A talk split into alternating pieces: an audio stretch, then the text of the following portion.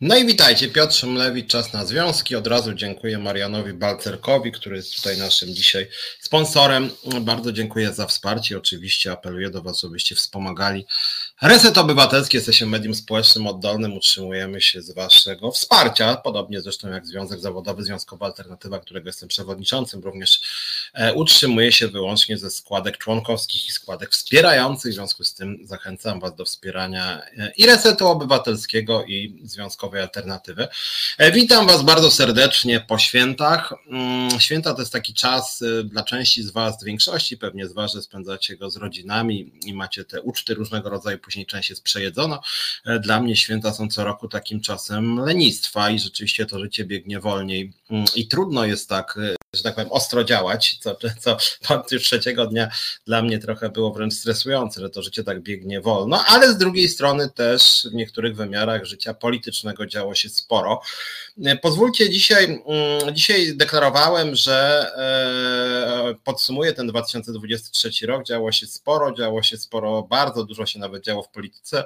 Wreszcie Prawo i Sprawiedliwość straciło władzę. Ja pamiętam, jak w 2015 roku, tak nie mogłem uwierzyć, że ten PiS wygrał. I tak pierwsze miesiące mówiłem, ale jak oni mogli wygrać jeszcze z takimi dziwnymi typami jak Zbigniew Ziobro e, czy pan Antoni Macierewicz? Przecież to niemożliwe, że oni wygrają wybory. Część osób teraz ma podobne wrażenie i tak się odzwyczailiśmy od tego, że PiS nie rządzi, a on rzeczywiście nie rządzi, chociaż momentami zachowuje się tak, jakby rządził.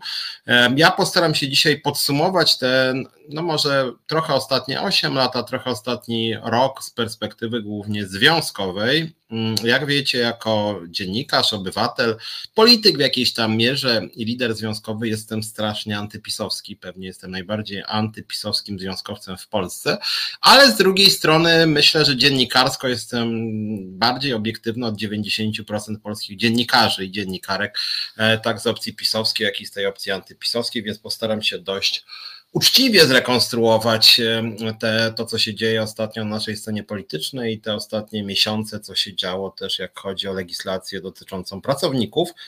E, zacznę może od tych wydarzeń, które ostatnio miały miejsce, no bo to jest jednak program, który podsumowuje jakoś tam ostatnie dni, ten mój czas na związki, więc podsumujemy dzisiaj rok, ale też oczywiście odniosę się do tego, co się działo w ostatnich dniach w polskiej polityce.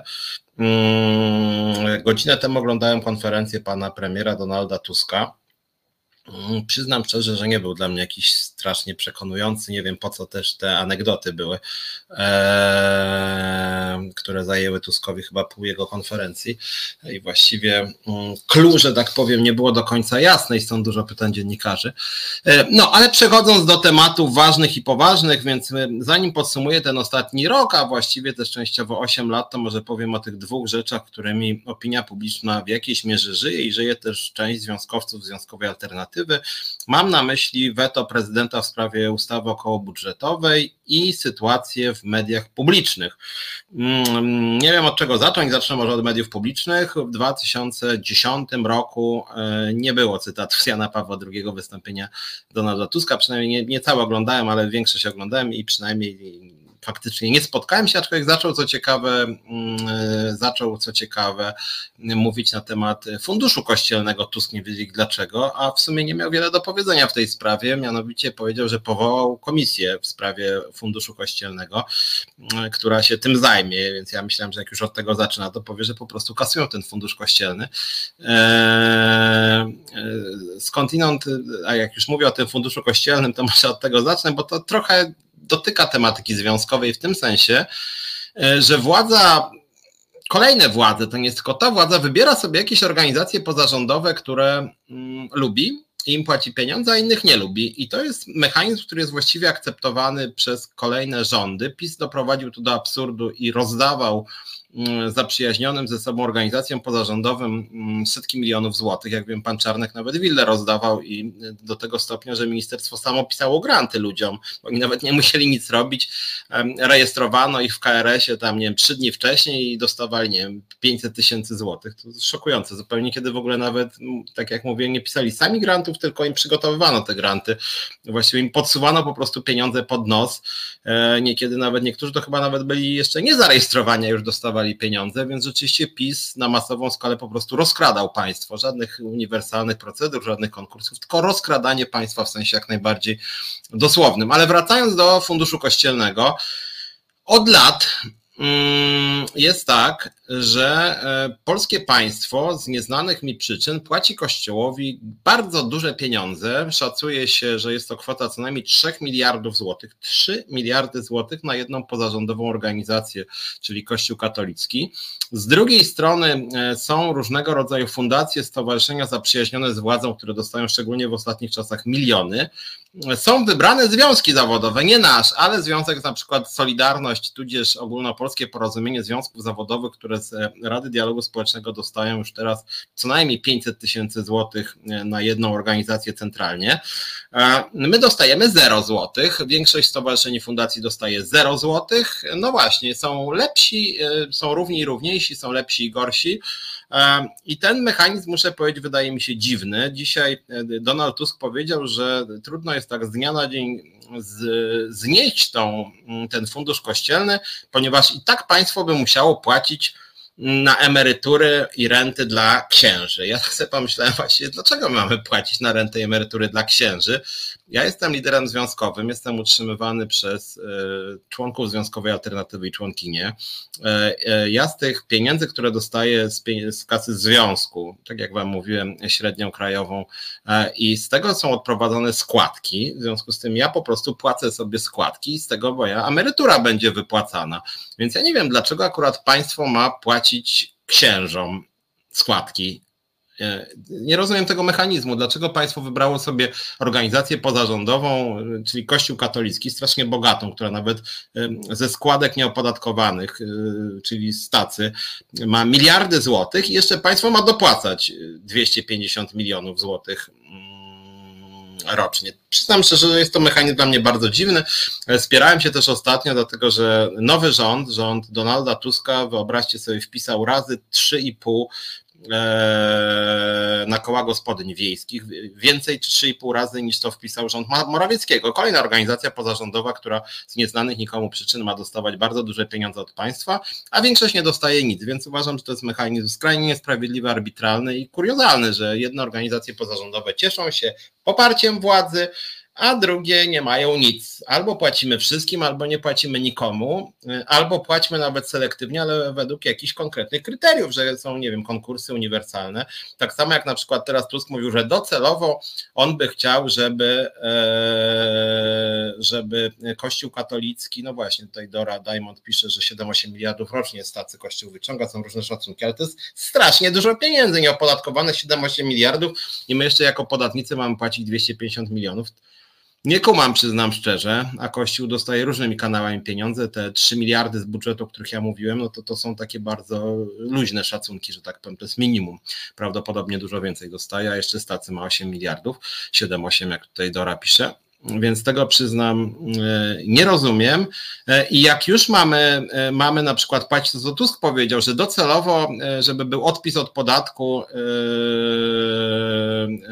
dla kościołów, jestem za, proszę bardzo, ale w takim razie niech na przykład będzie odpis na związki zawodowe, na organizacje pracodawców, na fundacje, stowarzyszenia, to otwórzmy tą ustawę, niech będzie 1,5% dla wszystkich organizacji. Wtedy ja bym zachęcał związkowców Związkowej Alternatywy i Was, żebyście robili odpis 1,5% na Związkową Alternatywę, a na przykład księża w kościołach by zachęcali, żeby to na Kościół katolicki szło i w porządku, jestem za. Dires 12 Mirak, żebym sobie poszukał pracy na wolnym rynku. A cóż masz na myśli Dires mówiąc o wolnym rynku? To znaczy co? O co ci chodzi? Nie wiem, mam sklep założyć, czy mam mm, nie wiem co, czymś handlować, czy mam e, jakąś usługę, mam być fryzjerem, ale właściwie dlaczego, na jakim wolnym rynku? Ja jestem związkowcem, stworzyłem oddolnie związek zawodowy, to, nie, to, to jest niewolny rynek, ktoś, ktoś, że tak powiem tutaj mm, w sposób zniewolony mi narzucił na zakładanie związku zawodowego do, do związkowej alternatywy, ludzie należą dobrowolnie, płacą składki dobrowolnie, o wysokości mojej pensji wszyscy wiedzą, chcą, więc nie wiem trochę o co ci chodzi, szczerze powiedziawszy, a poza tym jestem dziennikarzem e, i e, również się tym trudzę, na przykład prowadzą ten program, więc wy mnie możecie oceniać również jako chodzi o reset obywatelski, który też jest ułamkowym ułamkową częścią moich dochodów i częścią mojej działalności publicznej. W związku z tym też możecie mnie tu oceniać, tak samo jak moi związkowcy mogą mnie oceniać jako lidera związkowej alternatywy. No, ale to zacząłem tylko od rzeczy w pewnym sensie drugorzędnej, chociaż moim zdaniem warto by uregulować te kwestie funkcjonowania organizacji pozarządowych. Osobiście jestem za tym, żeby e, nie chcę zakładać sklepu z bronią. Jestem przeciwko dostępności broni. Bardzo dobrze, że w Polsce cały czas trudno dostać broń. No, Stany są krajem dosyć barbarzyńskim, gdzie właśnie wszyscy mają prawie broni, mamy najwięcej morderstw z bronią w, w, w, świecie rozwiniętym. No ale nie taki jest temat dzisiejszego programu i w ogóle tego programu. Mm, moim zdaniem, e, moim zdaniem warto byłoby rzeczywiście, żeby wszystkie organizacje pozarządowe mogły korzystać z tego odpisu 1,5%. Byłoby to dobre rozwiązanie, tak kościoły, jak i organizacje pracodawców, związki zawodowe, e, więc uważam, że to byłoby dobre rozwiązanie. Natomiast wracając, e, przechodząc do tego, co się dzieje wokół telewizji publicznej. Jak Wam kilka razy wspominałem, ja pracowałem w telewizji publicznej w latach 2010-2012. Tak się akurat składa, że telewizję teraz przejmują ludzie, którzy dokładnie wtedy ze mną pracowali w tych latach 2010-2012. Nawet wydałem w 2015 roku taką książkę Wielkie pranie mózgów. E, jakbyście chcieli, ona jest cały czas dostępna w postaci e-booka, już chyba w tej drukowana wersja została wyprzedana. E, ja krytycznie oceniałem to, co się wtedy działo i krytycznie oceniałem dziennikarzy którzy dzisiaj y, są, że tak powiem, no, mm, częścią tej nowej wizji telewizji, czyli tych, tych nominaci ministra kultury pana Sienkiewicza. E, aczkolwiek ja wtedy nie spodziewałem się, że e, pisowska władza może zrobić coś tak potwornego z mediami, co zrobiła. Jak chodzi o moją ocenę tego, co się dzieje z telewizją polską, mówię to jako dziennikarz, jako związkowiec, jako obywatel, sytuacja jest bardzo skomplikowana, ponieważ nikt się nie spodziewał, jak mówiłem, że można zrobić coś tak strasznego z mediami publicznymi, jak zrobił PiS. Jakbyście sobie przejrzeli historię telewizji publicznej po 1989 roku, mm, to rzeczywiście w telewizji zawsze były bym powiedział, takie bardzo brutalne sceny. Zawsze się nawzajem mm, wyrzucali ci prezesi, zawsze były różne wnioski sprzeczne ze sobą do KRS-u. Zdarzały się sytuacje, gdzie jedna rada nadzorcza się zbierała i równolegle druga. Zdarzały się sytuacje, że szukano do kworum członka rady nadzorczej w toalecie. Mm, więc bardzo różne były sytuacje w telewizji polskiej. Ja pracowałem w latach 2010 10-12 i wtedy chyba było sześciu prezesów w ciągu tych dwóch lat. E, z PiSu, PO, SLD, e, więc e, tutaj mówicie, że ja lubię narzekać. Słuchajcie, ja to powtarzam w tym programie, ale ja jestem związkowcem i dziennikarzem i te funkcje obydwie łączy to, że dobry dziennikarz i dobry związkowiec to jest ktoś, kto krytykuje, kto chce więcej. Dziennikarz to jest taki ktoś, kto powinien patrzeć władzy na ręce, każdej władzy ekonomicznej, kulturalnej, politycznej, a związkowiec to jest ktoś, kto chce lepszych warunków pracy dla pracowników, kto no właśnie szuka dziury w całym, chciałoby się powiedzieć, to znaczy śledzi różnego rodzaju patologii i z nimi walczy. W związku z tym, yy, w związku z tym co wy byście chcieli, żebym tutaj przychodził na wizję i mówił, ależ wspaniale ta władza rządzi, no coś niesamowitego, no to, to musiałbym zrezygnować z prowadzenia programu, bo jaki jest sens po prostu przytakiwać władzy i się nią zachwycać. Są serio uważacie, że wszystko tak dobrze nam idzie? W tej Polsce chyba nie do końca.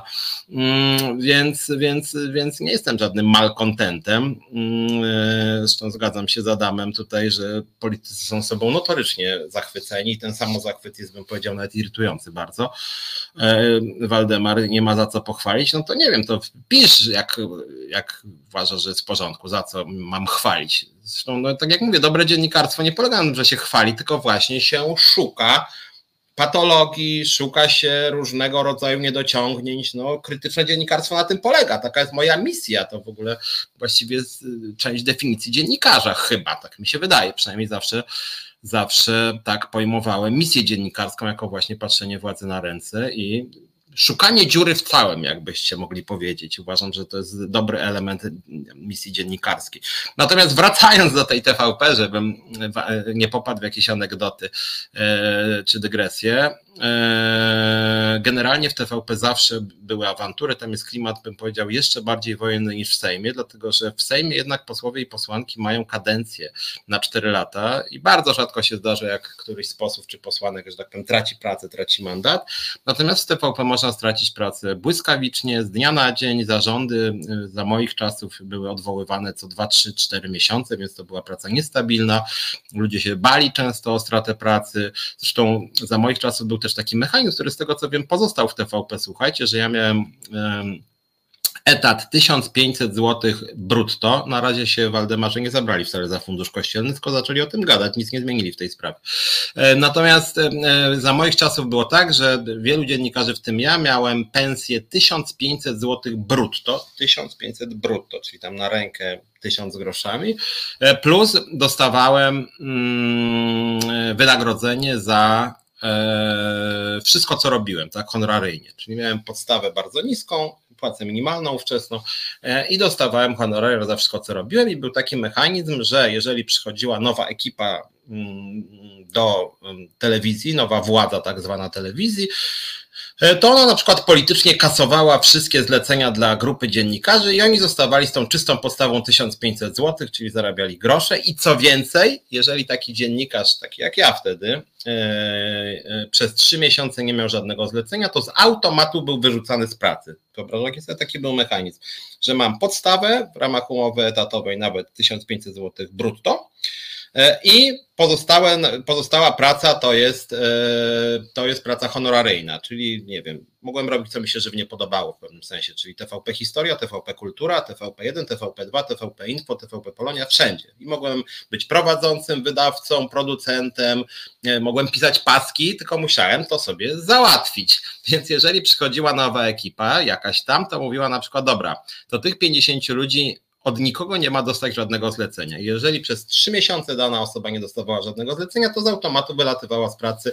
E, dlatego było na przykład e, wielu pracowników, którzy po dwóch i pół miesiącach niedostawania zleceń, błagali różnych wydawców, żeby dostali nawet mikrozlecenie za 20 zł, żeby przetrwać po prostu i mieć te kolejne 3 miesiące. Więc jak widzicie, no nie wiem co o tym sądzicie, ale strasznie stresująca formuła, tak? Taki wyścig szczurów po prostu. No i tam był taki, taka knajpa Kaprys, jedyna knajpa, która e, jedyna knajpa, która e, była dostępna dla ludzi z zewnątrz i tam bardzo często siedzieli różni znani ludzie, aktorzy, piosenkarze, prezenterzy, którzy mm, czekali, aż do tego kaprysu przyjdzie dyrektor jakiś i wtedy będą go zagadywać, żeby coś dostać. No więc generalnie klimat w TVP był to, był to taki wyścig szczurów i było mnóstwo elementów, które mi się nie podobały. Ja to opisywałem właśnie w tym wielkim, mm, no właśnie, taki januszowy system, jak Adam pisze. E, mm, e, było dużo elementów, które mi się nie podobały, na przykład warszawocentryzm, mm, na przykład e, wszyscy wydawcy mieli bardzo zbliżone tak zwane kajeciki, w których byli E, tak zwani eksperci e, e, od każdego tematu, że na przykład było dwóch psychologów, trzech ekonomistów, mm, czterech polityków do zapraszania i te kajeciki były bardzo skromne, że tak powiem, czyli można powiedzieć, wszyscy mieli wspólny zasób gości, więc bardzo podobnie przedstawiono różne tematy, wiele tematów nie poruszano, jak na przykład kwestie ubóstwa, kwestie nierówności społecznych. Ja starałem się te kwestie nagłaśniać, co było no bardzo trudnej, e, rzadko kiedy mi się e, udawało. No i generalnie były różne ideologiczne mechanizmy, które właśnie opisałem w Wielkim Praniu Mózgów. Natomiast no, nigdy tam nie było takiej chamskiej, prymitywnej propagandy, która była w latach 2015-2023. E, telewizja zawsze jakoś tam była stronnicza, natomiast czegoś takiego, co zafundował pan Adamczyk z panem Kłeczkiem, panią Cholecką, panem Rachoniem, to naprawdę telewizja nie pamięta. Ja nie pamiętam, a mówię, pracowałem tam ponad 10 lat temu i tak ohydnej, tak brutalnej, tak przemocowej propagandy tam hmm, nigdy nie było. Były zmiany, byli politycy na kierowniczych stanowiskach, no niemniej jednak pewnych rzeczy nie wypadało po prostu. E, I rzeczywiście mm, PiS no, złamał pewne tabu i wprowadził taką totalnie chamską, prymitywną, agresywną propagandę. E, wobec których mm, nie, Waldemarze, to nie była zwykła konkurencja, jesteś kiepski, wylatujesz, dlatego że to było po prostu tak, że jak przychodziła ekipa, nie wiem, z PiSu, to zabierała zlecenia ludziom kojarzonym z lewicą czy platformą i wtedy nie, że jesteś kiepski, wylatujesz, tylko, tylko nie jesteś kolegą prezesa i wylatujesz, to tak nie działało akurat tam. E, no ale w każdym bądź razie ta jakość dziennikarska, niezależnie od tego, czy, czy, czy telewizją rządzili ludzie związani z SLD, Platformą, PSL-em, Czy czy nawet Ligą Polskich Rodzin, bo też były takie ekipy, to aż tak tragicznie niskiego poziomu jak dzisiaj nie było. Nikt sobie nie pozwalał na tak prymitywną, dosłowną, agresywną propagandę. I rzeczywiście, no mówię to jako osoba, która tam pracowała i widziała, co się tam dzieje. Przypominam ważny punkt ustawy o Krajowej Radzie Radiofonii i Telewizji, bo to jest tak naprawdę jedna z podstaw funkcjonowania mediów publicznych i rzeczywiście Krajowa Rada Radiofonii i Telewizji jest pisana do Konstytucji. Niemniej jednak, e, i tutaj e, przechodzę do tego sporu dotyczącego, kto ma powoływać prezesów mediów publicznych, członków Rady Nadzorczej. Otóż Konstytucja tej sprawy nie reguluje. Nie reguluje konstytucja tego jednoznacznie, natomiast TVP, podobnie jak i Polskie Radio, jest spółką Skarbu Państwa podlegającą ministrowi kultury. Rzeczywiście tak jest. Ale z drugiej strony w konstytucji jest wpisane, że Krajowa Rada Radiofonii i Telewizji sprawuje no, ogólną taką pieczę nad funkcjonowaniem mediów w Polsce, natomiast żadnych szczegółów tam nie ma.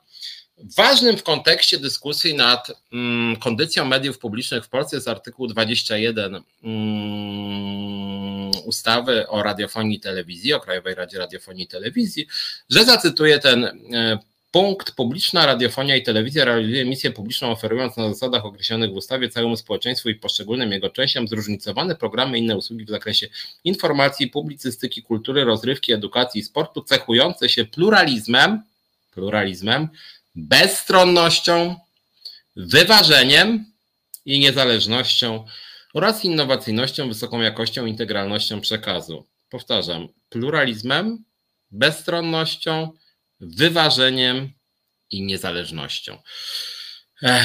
No i jeżeli czytamy, to jest ustawowa rekomendacja.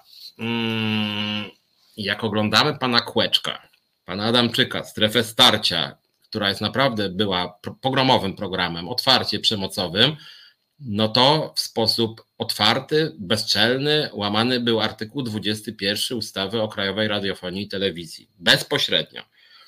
No i teraz co z tym fantem zrobić? No po prostu rzeczywiście e, jest kłopot, kiedy widzimy, że e, ekipa rządząca telewizją no dosłownie łamie prawo.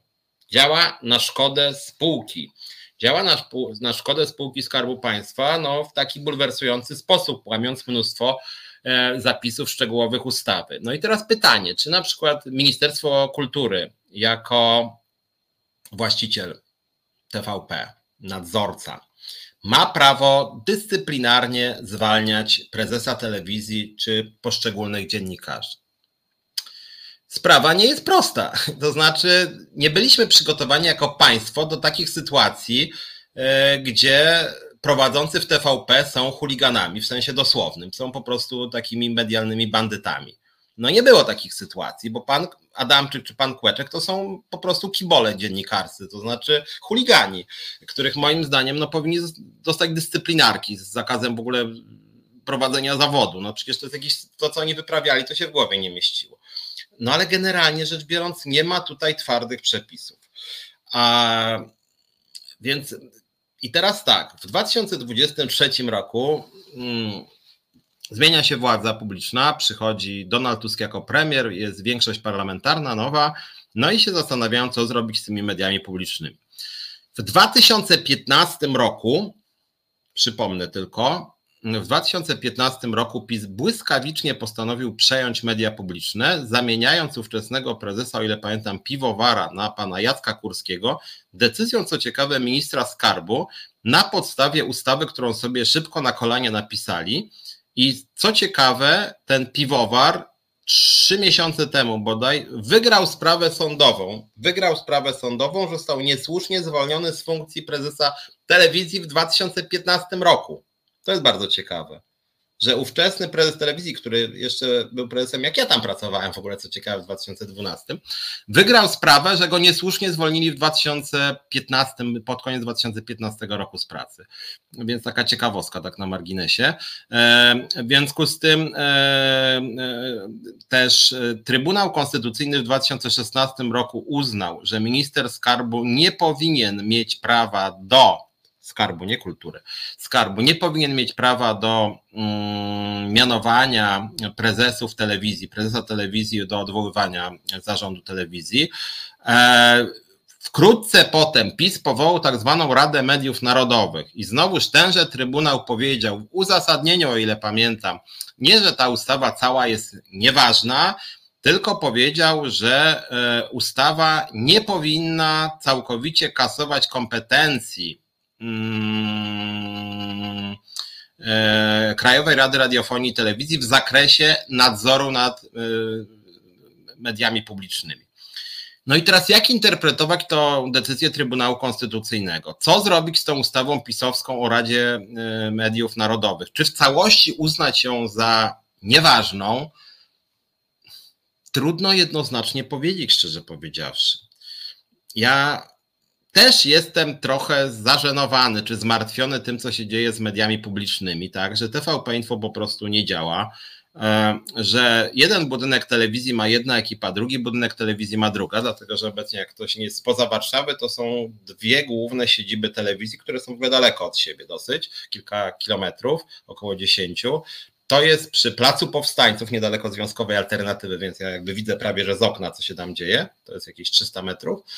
E, I Plac Powstańców to jest budynek, gdzie tworzono TVP Info plus serwisy informacyjne, w tym wiadomości szczególnie, a z drugiej strony jest Woronicza, gdzie są władze telewizji i zarazem e, to jest, można powiedzieć, centrum TVP1, TVP2.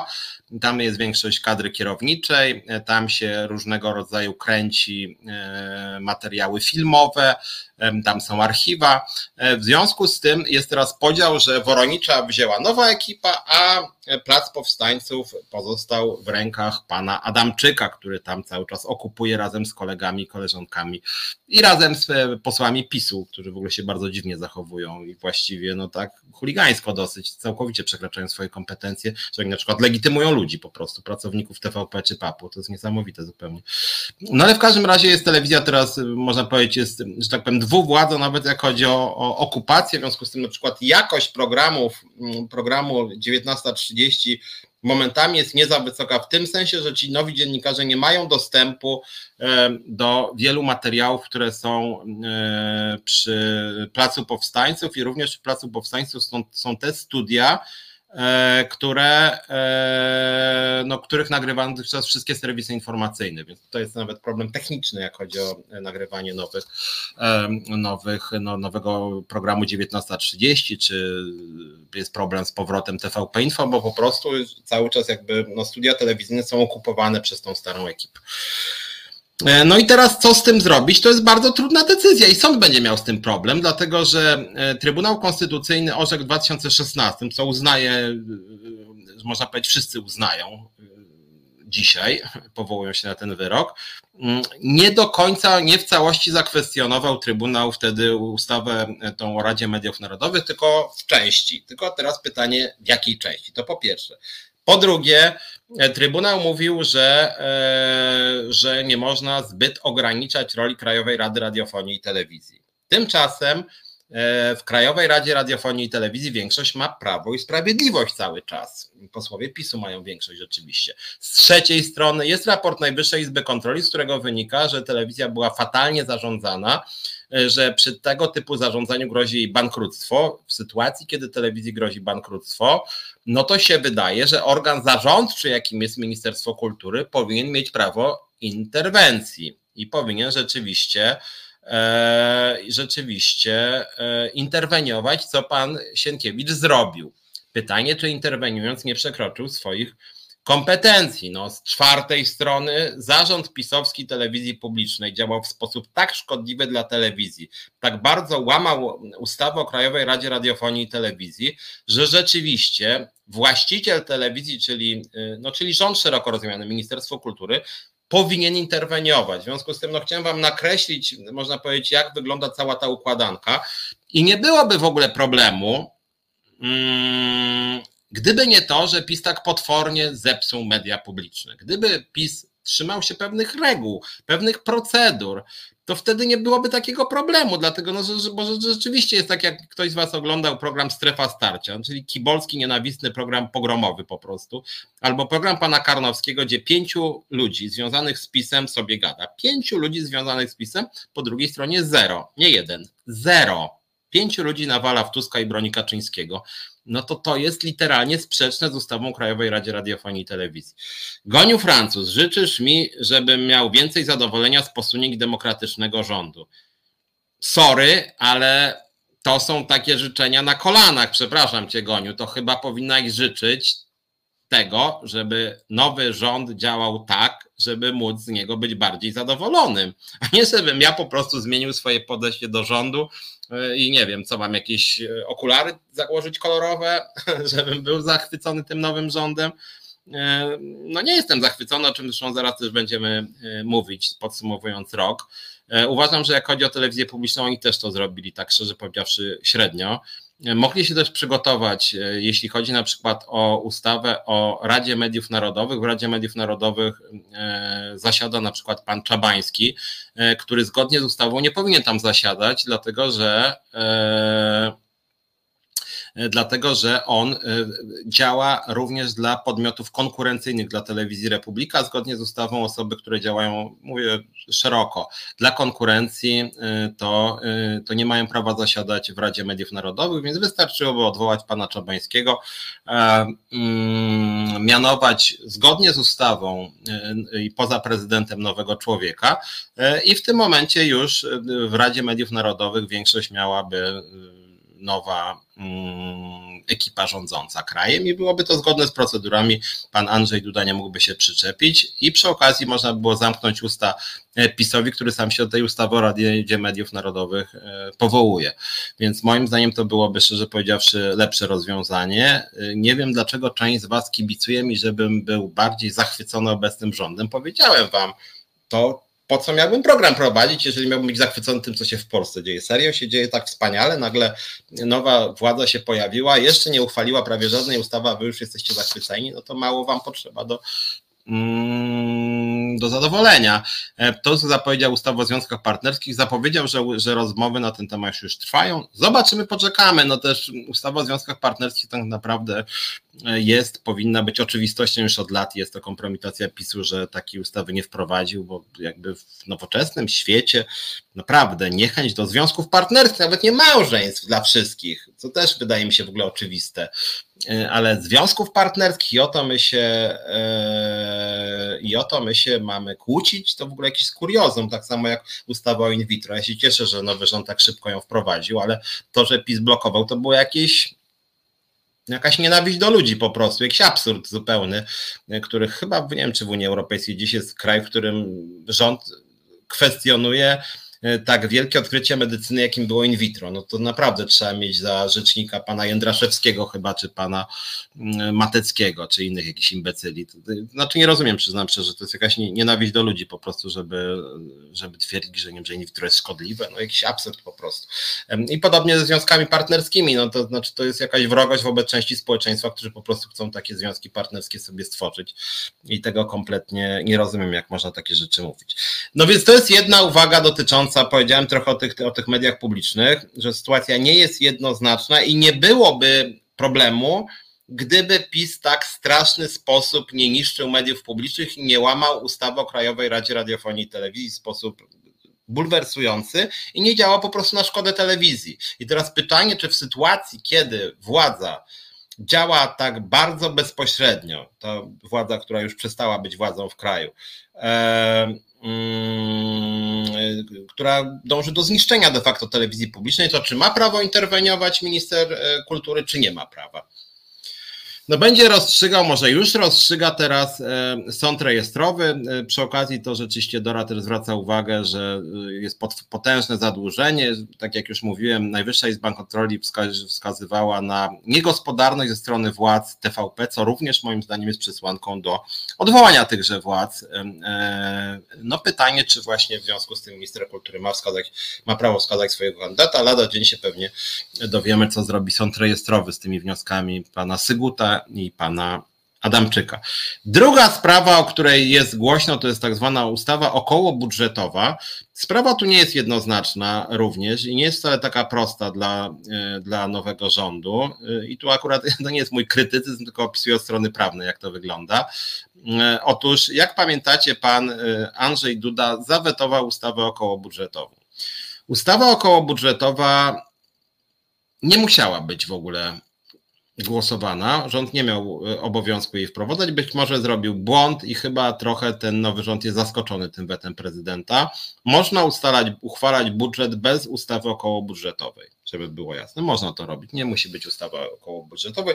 Ustawa okołobudżetowa w ogóle nie ma jakby przepisach, nie ma jej w konstytucji. To jest zwykła ustawa, e, która, e, mm, która mm, ma być, można powiedzieć, taką pod podkładką do ustawy budżetowej, której prezydent nie może zawetować.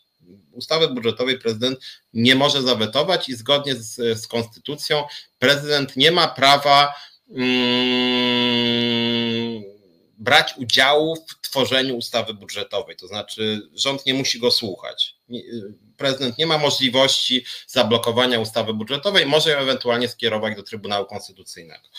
Mm, no i teraz niektórzy mają wątpliwości, moim zdaniem słusznie, czy jeżeli prezydent nie ma prawa wetować ustawy budżetowej i de facto nie, nie ma podstaw, żeby miał jakikolwiek wpływ na ustawę budżetową, to czy prezydent ma prawo na przykład wnosić swój pomysł ustawy okołobudżetowej, która jest de facto no, takim przygotowaniem do ustawy budżetowej. Czyli na przykład, no bo w ustawie okołobudżetowej chodzi o to, że na przykład e, wprowadza się pewne mechanizmy, które, pozwala, które pozwalają przenieść środki e, na dane obszary życia, czyli na przykład na podwyżki dla nauczycieli, albo na telewizję publiczną, albo na coś tam jeszcze innego.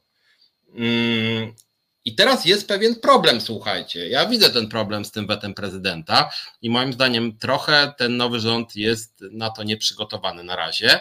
To nie jest tak też, że nowy rząd może sobie kolokwialnie mówiąc olać to weto prezydenta. W ustawie okołobudżetowej było wpisanych sporo rzeczy. E, było tam wpisane e, między innymi podwyżki dla sfery budżetowej, podwyżki dla nauczycieli, ale to nie było tak, że tam było napisane podnosimy o 20% dla budżetówki, podnosimy o 30-33% dla nauczycieli. Tam były wpisane zmiany tak zwanych kwot bazowych. Tam były wpisane mechanizmy, na podstawie których mechanizmy, na podstawie których e, w budżecie będą zapisy mówiące o konkretnych kwotach. I teraz pan Andrzej Duda zawetował te mechanizmy. Powołał się na to, że on sobie nie życzy, żeby w projekcie ustawy okołobudżetowej była możliwość przekazania 3 miliardów na telewizję publiczną, ale przy okazji zawetował całą ustawę okołobudżetową. Całą ustawę okołobudżetową. I teraz nowa władza nie może sobie po prostu zlekceważyć weto Dudy i jakby przywrócić to, co oni chcieli w tej ustawie okołobudżetowej, dlatego że zgodnie z prawem polskim, z konstytucją, w ustawie budżetowej, ustawą budżetową nie można zmienić jakiejkolwiek innej ustawy. Rozumiecie? Nie można. Czyli nie można sobie na przykład, no nie wiem, 800 plus zamienić na 1000 plus, albo na 400 plus, albo obciąć jakąś ustawę, zmienić. Nie. Ustawa budżetowa nie może zmienić jakiejkolwiek obowiązującej ustawy. Czyli jeżeli prezydent wetuje ustawę okołobudżetową, to to weto jest prawem. Więc nie można do ustawy budżetowej wprowadzić elementów zawetowanej ustawy okołobudżetowej. Rozumiecie? Czyli jeżeli prezydent zawetował ustawę okołobudżetową, to teraz rząd większość parlamentarna musi wymyślić inny mechanizm przekazania nauczycielom czy budżetówce pieniędzy niż ten, który był w ustawie okołobudżetowej. Rozumiecie? Mogą te pieniądze przekazać, mogą większe przekazać, mogą mniejsze przekazać, ale na podstawie innego mechanizmu niż w ustawie okołobudżetowej, dlatego że tę ustawę zawetował prezydent. Więc w tym sensie prezydent naprawdę zaatakował nauczycieli, budżetówkę i wiele innych, e, i wiele innych grup, tak? Więc warto o tym pamiętać, że można być prezydent zrobił problem mm, rządowi, a z drugiej strony sam prezydent w tej sprawie nie ma inicjatywy ustawodawczej, więc to jest w ogóle jakiś kuriozum trochę. Więc mam nadzieję, że zrozumieliście o czym ja mówię, tak? Że prezydent miał prawo weta ustawy okołobudżetowej. Rząd się trochę podłożył, bo tą ustawę okołobudżetową przedstawił, a nie musiał jej przedstawiać. I teraz rząd musi e, moim zdaniem, żeby obejść weto prezydenta, to muszą użyć innych mechanizmów, na przykład podwyżki płac w budżetówce, żeby obejść weto prezydenta. Tak, moim zdaniem. Albo, co zresztą teraz y, Tusk powiedział, że to zamierza zrobić, że on przedstawi nową ustawę y, okołobudżetową, licząc na to, że prezydent jej nie zawetuje. Więc zobaczymy. Jeżeli teraz w ciągu kilku dni rząd przedstawi nową ustawę okołobudżetową i prezydent ją przyjmie, no to wtedy będzie, że tak powiem, w porządku. E, I teraz druga ważna sprawa. Prezydent moim zdaniem się ośmieszył trochę, dlatego że prezydent powiedział, że on się w jednej sprawie z tym budżetem, z tą ustawą okołobudżetową nie zgadza. Chodzi o pieniądze na telewizję polską. Krótko mówiąc, we wszystkich innych sprawach się zgadza. Czyli prezydentowi chodzi wyłącznie o, o to, że nowy rząd chce przegonić kolesi w TVP, pana Adamczyka, e, pana e, Kłeczka, tam panią Cholecką i całą tą bandę tych pisowskich e, propagandzistów, tak? I tylko to zwróciło uwagę pana prezydenta, do niczego innego się nie przyczepił. Ja właśnie mówię od kilku dni, że my jesteśmy jako związkowa alternatywa rozczarowani stanowiskiem pana prezydenta, bo on na przykład, na przykład mógł zrobić krok do przodu, czym by, by nawet zaimponował, gdyby powiedział, nie, nie, nie, ja się nie zgadzam na tą ustawę okołobudżetową, bo tam na przykład nie ma wystarczających środków na podwyżki dla pracowników samorządów. Albo na przykład, jakby prezydent powiedział, zaraz, zaraz, tu jest zdecydowanie za mało na ochronę zdrowia, albo dorzucicie 10 miliardów na ochronę zdrowia, albo ja to e, zawetuję. Natomiast on powiedział, e, że, e, że właśnie to mu się wszystko podoba, wszystko jest ok w tym budżecie, poza TVP, bo on się nie zgadza, żeby kasa szła E, dla kogo innego niż dla nominatów pisowskich. I to jest, muszę powiedzieć, strasznie słabe i pokazuje, że prezydent dba wyłącznie po prostu no, o, o propagandistów pisowskich w TVP. Warto przypomnieć, że e, dodatkowe środki dla TVP były E, w ustawie okołobudżetowej w latach 2019, 20, 21, 22 i za każdym razem pan prezydent to przyklepywał. Za każdym razem, chociaż już w roku 2015-16 PiS narympał, narympał, y, przejął telewizję publiczną. Wbrew konstytucji, wbrew prawu i po prostu poszedł 30 parę godzin bodaj prze, prze, przejął PiS telewizję, a mimo to pan prezydent nie miał żadnych wątpliwości, żeby najpierw tam miliard z kawałkiem bodaj szedł, później 2 miliardy, teraz już prawie 3 miliardy. I to panu prezydentowi jakoś e, nie przeszkadzało. E, więc tutaj, więc tu moim zdaniem kompromitacja Andrzeja Dudy, czy w ogóle słabość tej jego argumentacji polega na tym, że w ogóle mu nie przeszkadzało łamanie prawa przez PiS przy przejmowaniu telewizji i przyklepywał miliard, dwa miliardy, dwa miliardy siedemset i teraz nagle mu zaczęło przeszkadzać, e, gdy nowy rząd powiedział, no, że w sumie to może damy te pieniądze na TVP, hmm, tylko niekoniecznie na pana Adamczyka. Eee, wracam Wojtek Polak, to co pisze. Eee, prezydent zawetował całą ustawę. Nie można wetować jednej dziesiątej ustawy. Jeżeli nie podpisuje danej ustawy, to on może sobie mówić, dlaczego nie zawetował, ale weto dotyczy całości. Eee, druga sprawa, czy kolejna, część z Was się pewnie ze mną nie zgodzi, ale uważam, że argument prezydenta i również te argumenty Tuska na konferencji prasowej, moim zdaniem, są trochę demagogiczne, jak mam być szczery. W ustawie o Krajowej Radzie Radiofonii i Telewizji jest zapisane, mówię w skrócie, mógłbym cytować konkretne przepisy, ale mówię w skrócie. W skrócie w ustawie o Krajowej Radzie Radiofonii i Telewizji jest napisane, że polskie państwo gwarantuje ciągłość funkcjonowania telewizji.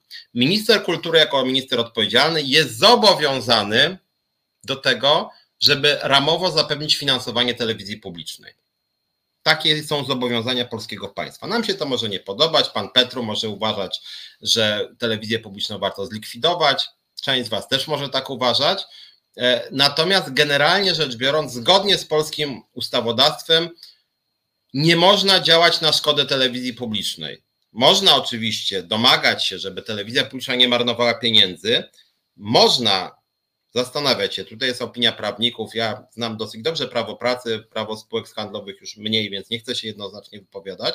Można się zastanawiać, czy minister kultury na przykład może odwołać zarząd telewizji ze względu na działanie na szkodę spółki.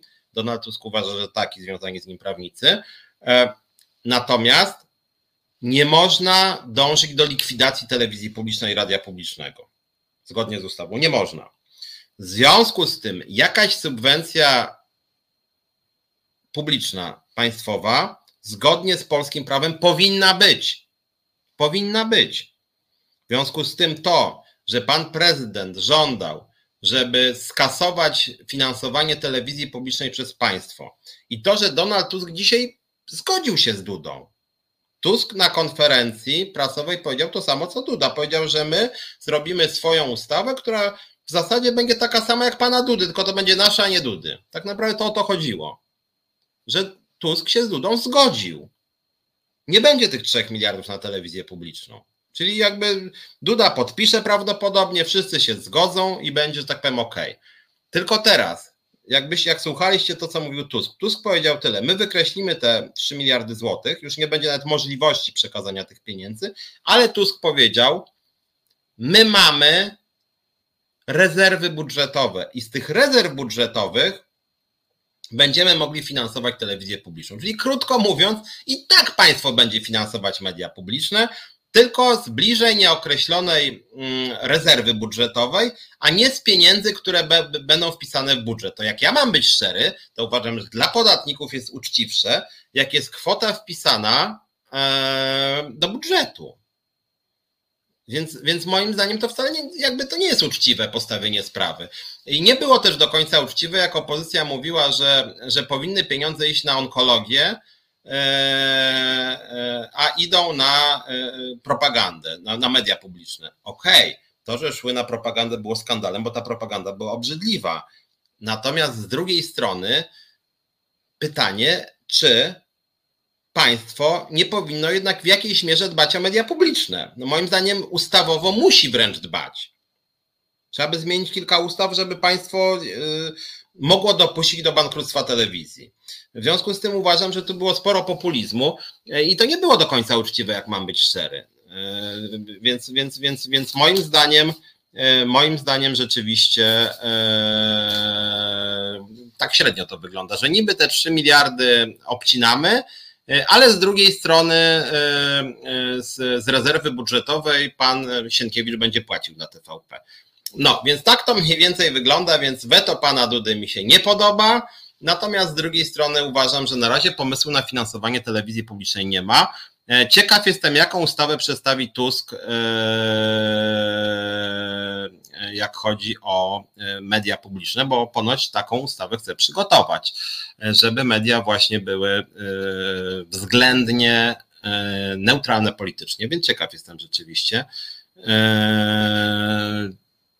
Tutaj czytam, ha, do Trybunału. Moim zdaniem, tutaj jak Henryk pisze, że prezydent wyśle ustawę budżetową do Trybunału. Moim zdaniem e, nie pośle tej ustawy budżetowej do Trybunału, bo nie będzie miał podstaw. No, prezydent mówił, mówił, że jemu chodzi o finansowanie mediów publicznych, e, natomiast teraz Tusk wyszedł naprzeciwko oczekiwaniom pana prezydenta, chce zrobić dokładnie to samo, co chciał Andrzej Duda, więc nie wiem na jakiej podstawie to miałoby iść do Trybunału Konstytucyjnego. Zresztą nie wydaje mi się, aby PiS dążył do przedterminowych wyborów, bo jak byłyby przedterminowe wybory, to by wtedy między innymi pracownicy budżetów, nauczyciele nie dostali żadnych podwyżek i lud byłby, mówiąc delikatnie, troszkę wkurzony. Więc PiS moim zdaniem jeszcze by na tył stracił, więc to jest trochę gra pozorów. Więc myślę, że yy, yy, tak nie będzie po prostu, nie będzie ani wniosku do Trybunału, ani nie będzie jakichś prób przeterminowych wyborów, ten budżet zostanie przez prezydenta przyklepany. Tak, tak moim zdaniem tak właśnie będzie, więc tą rozgrywkę póki co, no nie wiem, czy można powiedzieć, że prezydent przegrał. W każdym bądź razie też no nie ma dużego pola manewru, więc po prostu w tej wersji budżet zostanie przyjęty. Natomiast pewne rzeczy tutaj muszę powiedzieć, tym budżecie mi się nie podobają, począwszy od tego wracam i to jest naprawdę bardzo poważna sprawa, Mianowicie w tym budżecie, i to niestety jest, e, również firmuje to pani Dziemianowicz-Bąk, która jest ministrem pracy z ramienia lewicy, nauczyciele mają mieć 30 lub 33%, ci najgorzej zarabiający podwyżki, budżetówka ma mieć 20%, natomiast samorządy nie mają mieć w zasadzie nic. Ma być lekki wzrost subwencji dla samorządów, ale to nie ma być subwencja na płace, że tak powiem, wydelegowana. Po prostu, po prostu samorządy dostaną troszkę więcej pieniędzy, natomiast nie ma żadnego mechanizmu wzrostu płac e, dla pracowników samorządów. Nauczyciele, nie wiem czy wiecie, są pracownikami samorządów właśnie zgodnie z metodologią polskiego prawa e, i Głównego Urzędu Statystycznego. I nauczyciele będą finansowani z subwencji oświatowej, to znaczy rząd wskazuje źródło finansowania budżetowego na pensje nauczycieli odrębnie niż budżetówka cała, bo nauczyciele nie są budżetówką, to są pracownicy samorządów formalnie. Natomiast w tym samym budżecie nie ma podobnego mechanizmu finansowania innych pracowników samorządów, jak na przykład pracowników socjalnych, e, pracowników urzędów marszałkowskich, e, pracowników urzędów miejskich, e, czy, co ważne, na przykład administracji w szkole, czy w przedszkolach, czy w żłobkach. Czyli 30% lub 33% podwyżki dostaną nauczyciele, natomiast pani w sekretariacie szkolnym może dostać okrągłe zero. I nawet Tusk powiedział, no, że niestety każdemu się nie da tutaj zaspokoić potrzeb. No to jest moim zdaniem bardzo niesprawiedliwe podejście. Eee, bardzo mi się to nie podoba, że w jednej placówce będą ludzie lepszego i gorszego sortu, nauczyciele dostaną 30% lub 33%, a administracja, że tak powiem, nieedukacyjna, nienauczycielska dostanie e, być może nawet zero. No więc właśnie, co, co z tymi płacami, brakiem dla samorządów, czy coś takiego nie można właśnie uwalić jako niekonstytucyjne zasady równości? Nie, to, to nie są te same stanowiska, tak jakbyś Adamie powiedział, że na przykład, no nie wiem, e, dajmy na to, e, władza sobie policji daje 20% podwyżki, a innym zero nie ma. No, przez wiele lat było tak, że dawano różnym grupom zawodowym i, i nie było żadnych wniosków Trybunału Konstytucyjnego. Maciej Przynie czas na rozdawnictwo. No, przepraszam cię bardzo, Maćku, ale czyli co? Jedni mają dostać 33%, a drudzy 0 i co? I to, to, to może wszyscy po 18 w takim razie. No to, to, to pogadaj z pracownikami samorządów, tak? to też jest bardzo ważna administracja, która w tych tak zwanych małych ojczyznach ma bardzo ważną rolę do spełnienia. I uważam, że nie stać nas na to, żebyśmy mało płacili na przykład pracownikom socjalnym, którzy mają bardzo dużo zadań, bardzo odpowiedzialnych, e, albo z drugiej strony, dlaczego podwyżki mają mieć pracownicy urzędów wojewódzkich, a marszałkowskich już nie? No przepraszam, ale uważam, że to jest rzeczywiście niesprawiedliwe. Warto wprowadzać uniwersalne e, rozwiązania. Z samorządów trzeba zdjąć to, co im PiS na garb narzucił. No czyli co byś chciał zrobić?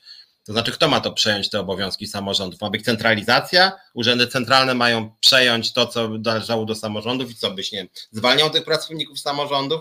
No, mam poważne e, wątpliwości. Tutaj uważam, że po prostu pracownikom samorządów również należy się ta e, subwencja na tej samej zasadzie, co jest subwencja dla pracowników szkolnictwa. E, więc moim zdaniem e, również oni powinni dostać co najmniej 20% podwyżki.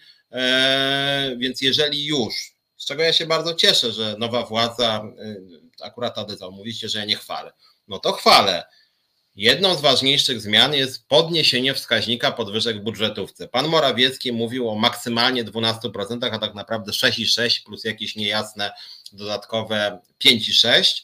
E, natomiast ta władza mówi, że dla budżetówki już ma być 20. No to jest krok do przodu. Moim zdaniem cały czas mało, my chcemy więcej. E, uważam, że podniesienie pensji szeroko, pracowników szeroko rozumianej sfery publicznej to jest jeden ze strategicznych celów rządu, powinien to być strategiczny cel rządu, no ale jeżeli już, to podnieśmy całej administracji publicznej, samorządowej, państwowej, a nie, że y, część dostanie, a część nic nie mo może nie dostać. No, uważam, że to źle wygląda, jest niesprawiedliwe, że nauczyciel dostanie 30% podwyżki, a, a, a sekretarka w szkole na przykład 3% podwyżki. No tak nie powinno być moim zdaniem. To nie jest ani populizm, ani rozdawnictwo, tylko po prostu też pewne elementy sprawiedliwości społecznej, więc uważam, że E, że warto byłoby tutaj e, rzeczywiście wprowadzić to rozwiązanie, które obejmuje podwyżkami również wszystkich pracowników samorządu. Osobiście uważam, że sprawiedliwie byłoby, żeby te podwyżki w ogóle były jednolite. To, że akurat nauczyciele dostają 30-33%, to jest no cóż, każda władza ma swoją grupę społeczną, ale takie przywileje wyglądają średnio. Dlaczego akurat nauczyciele 30-33, a pracownicy socjalni 0 albo 5? A, mm, a pracownicy ZUS-u czy skarbówki 20. E, Nie ma tu uzasadnienia. Rozumiem, że po prostu, e, że po prostu pan e, mm, Tusk ma deal z panem Broniarzem i dlatego obiecał coś nauczycielom, a grup zarabiających bardzo mało w sferze budżetowej, samorządowej naprawdę jest więcej. Pracownicy administracji szkolnej również są potwornie słabo opłacani. Bardzo często ci ludzie zarabiają płacę minimalną. Dlaczego oni ma, nie mają dostać nie tylko 30%, ale nawet 20%, nawet mogą 10% nie dostać? To nie jest sprawiedliwe rozwiązanie. Maciek pisze, że to nieporozumienie. Chodzi mi o to, żeby samorządom oddawać to, co im się należy i nie wtrącać w to, jak wydają, byle zgodnie z prawem. PiS zabrał wielu wydatniejszym, ale Maćku, problem polega na tym, że obecnie mamy arbitralny system, w którym bogate samorządy być może nawet dadzą 25% podwyżki, albo i 30, a może 15. Biedne samorządy mogą po prostu być za biedne, żeby podnosić płace e, o, nie wiem, 5 czy 7%. W związku z tym uważam, że warto byłoby ten system uporządkować. Jak chodzi o płace, to scentralizować, na przykład uznać, że podwyżki płac są finansowane centralnie z czegoś w rodzaju subwencji, tak jak jest subwencja oświatowa. E, i żeby ta subwencja oświatowa objęła między innymi pracowników socjalnych, pracowników urzędów marszałkowskich, urzędów miejskich i tak dalej, i różnych innych instytucji e, miejskich, nie wiem, typu na przykład biblioteki. I uważam, że to byłoby znacznie lepsze rozwiązanie, szczerze powiedziawszy. E, pracę sekretarki wkrótce może przejąć sztuczna inteligencja. Żadna sztuczna inteligencja nie wychowa obywatela i dziecka. Ktoś jeszcze nie rozumie znaczenia nauczyciela. No, sorry, misji Magdaleno już, tak? Ale w ten sposób argumentując, no na razie sztuczna inteligencja nie przejmuje, a sekretarki szkolne mają bardzo często strasznie dużo roboty. One często siedzą po godzinach, one załatwiają sprawy związane z maturami, one odbierają telefony od zdenerwowanych rodziców. To jest często praca nawet bardziej stresująca jeszcze niż nauczyciela. No być może kiedyś sztuczna inteligencja przejmie. To równie dobrze możesz powiedzieć, że wkrótce nie będzie lekcji angielskiego, bo będzie nas uczyć sztuczna inteligencja i już są różne programy, które pozwalają, nie wiem, sobie zakładamy słuchawki i w środku nocy się uczymy słówek, więc po co nam nauczyciel angielskiego? No to jest demagogia moim zdaniem. E, sekretarki, to też jest pewien skrót, bo są po prostu pracownicy administracji szkolnej, ale są też sprzątaczki w szkole, są woźne i tak dalej, i tak dalej. E, są osoby zatrudnione niekiedy, jak są na przykład, e, nie wiem, stołówki szkolne to są pracownicy, czy zdarzają się szkoły, gdzie są, nie wiem, dentystki i dentyści. E, I ci ludzie też powinni być godnie opłacani. Takie wyciąganie jednej grupy zawodowej e, wśród pracowników szkoły skłóca też pracowników, jest nieuczciwe, bo, e, no, no bo przecież nawet taka że tak powiem, sekretarka, no też ma stały kontakt ze, z całą kadrą pedagogiczną. No dlaczego ona ma zarabiać, czy on mniej. No to jest uważam niesprawiedliwe. Wojtek pisze, że w samorządach pracowało 270 tysięcy osób, 133 tysiące w gminach. Problem samorządów jest chyba to, że w każdym zarabia się inne kwoty i sztywny wskaźnik na przykład o 20 nie byłby chyba sprawiedliwy. Wojtku, znaczy tak, częściowo masz rację, tylko problem polega na tym, że tak rozumując, to również, to również są różne pensje nauczycieli. E, różne są pensje pracowników socjalnych, różne są pensje pracowników urzędów wojewódzkich. Na tych samych stanowiskach ludzie zarabiają bardzo różne pieniądze, dlatego że w ogóle w całej sferze budżetowej są widełki. Jedni potrafią zarabiać na tym samym stanowisku 4 tysiące, a drudzy 6,5. Zdarzają się takie nierówności, naprawdę w jednej instytucji i to, e, nie wiem, e, w Gorzowie zarabia się, nie wiem, cztery jako pracownik samorządu albo ZUS-u lokalnego, a gdzie indziej na przykład sześć, nie wiem, w Lublinie czy Bydgoszczy i to wcale niekoniecznie jest tak, że więcej zarabia się tam, gdzie są wyższe ceny, nie.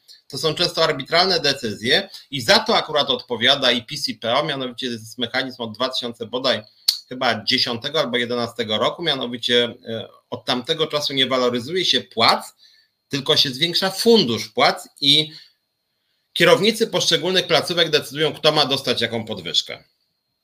Czyli na przykład znajomi królika mają 30%, a nieznajomi królika czy niewygodni związkowcy mają 4%.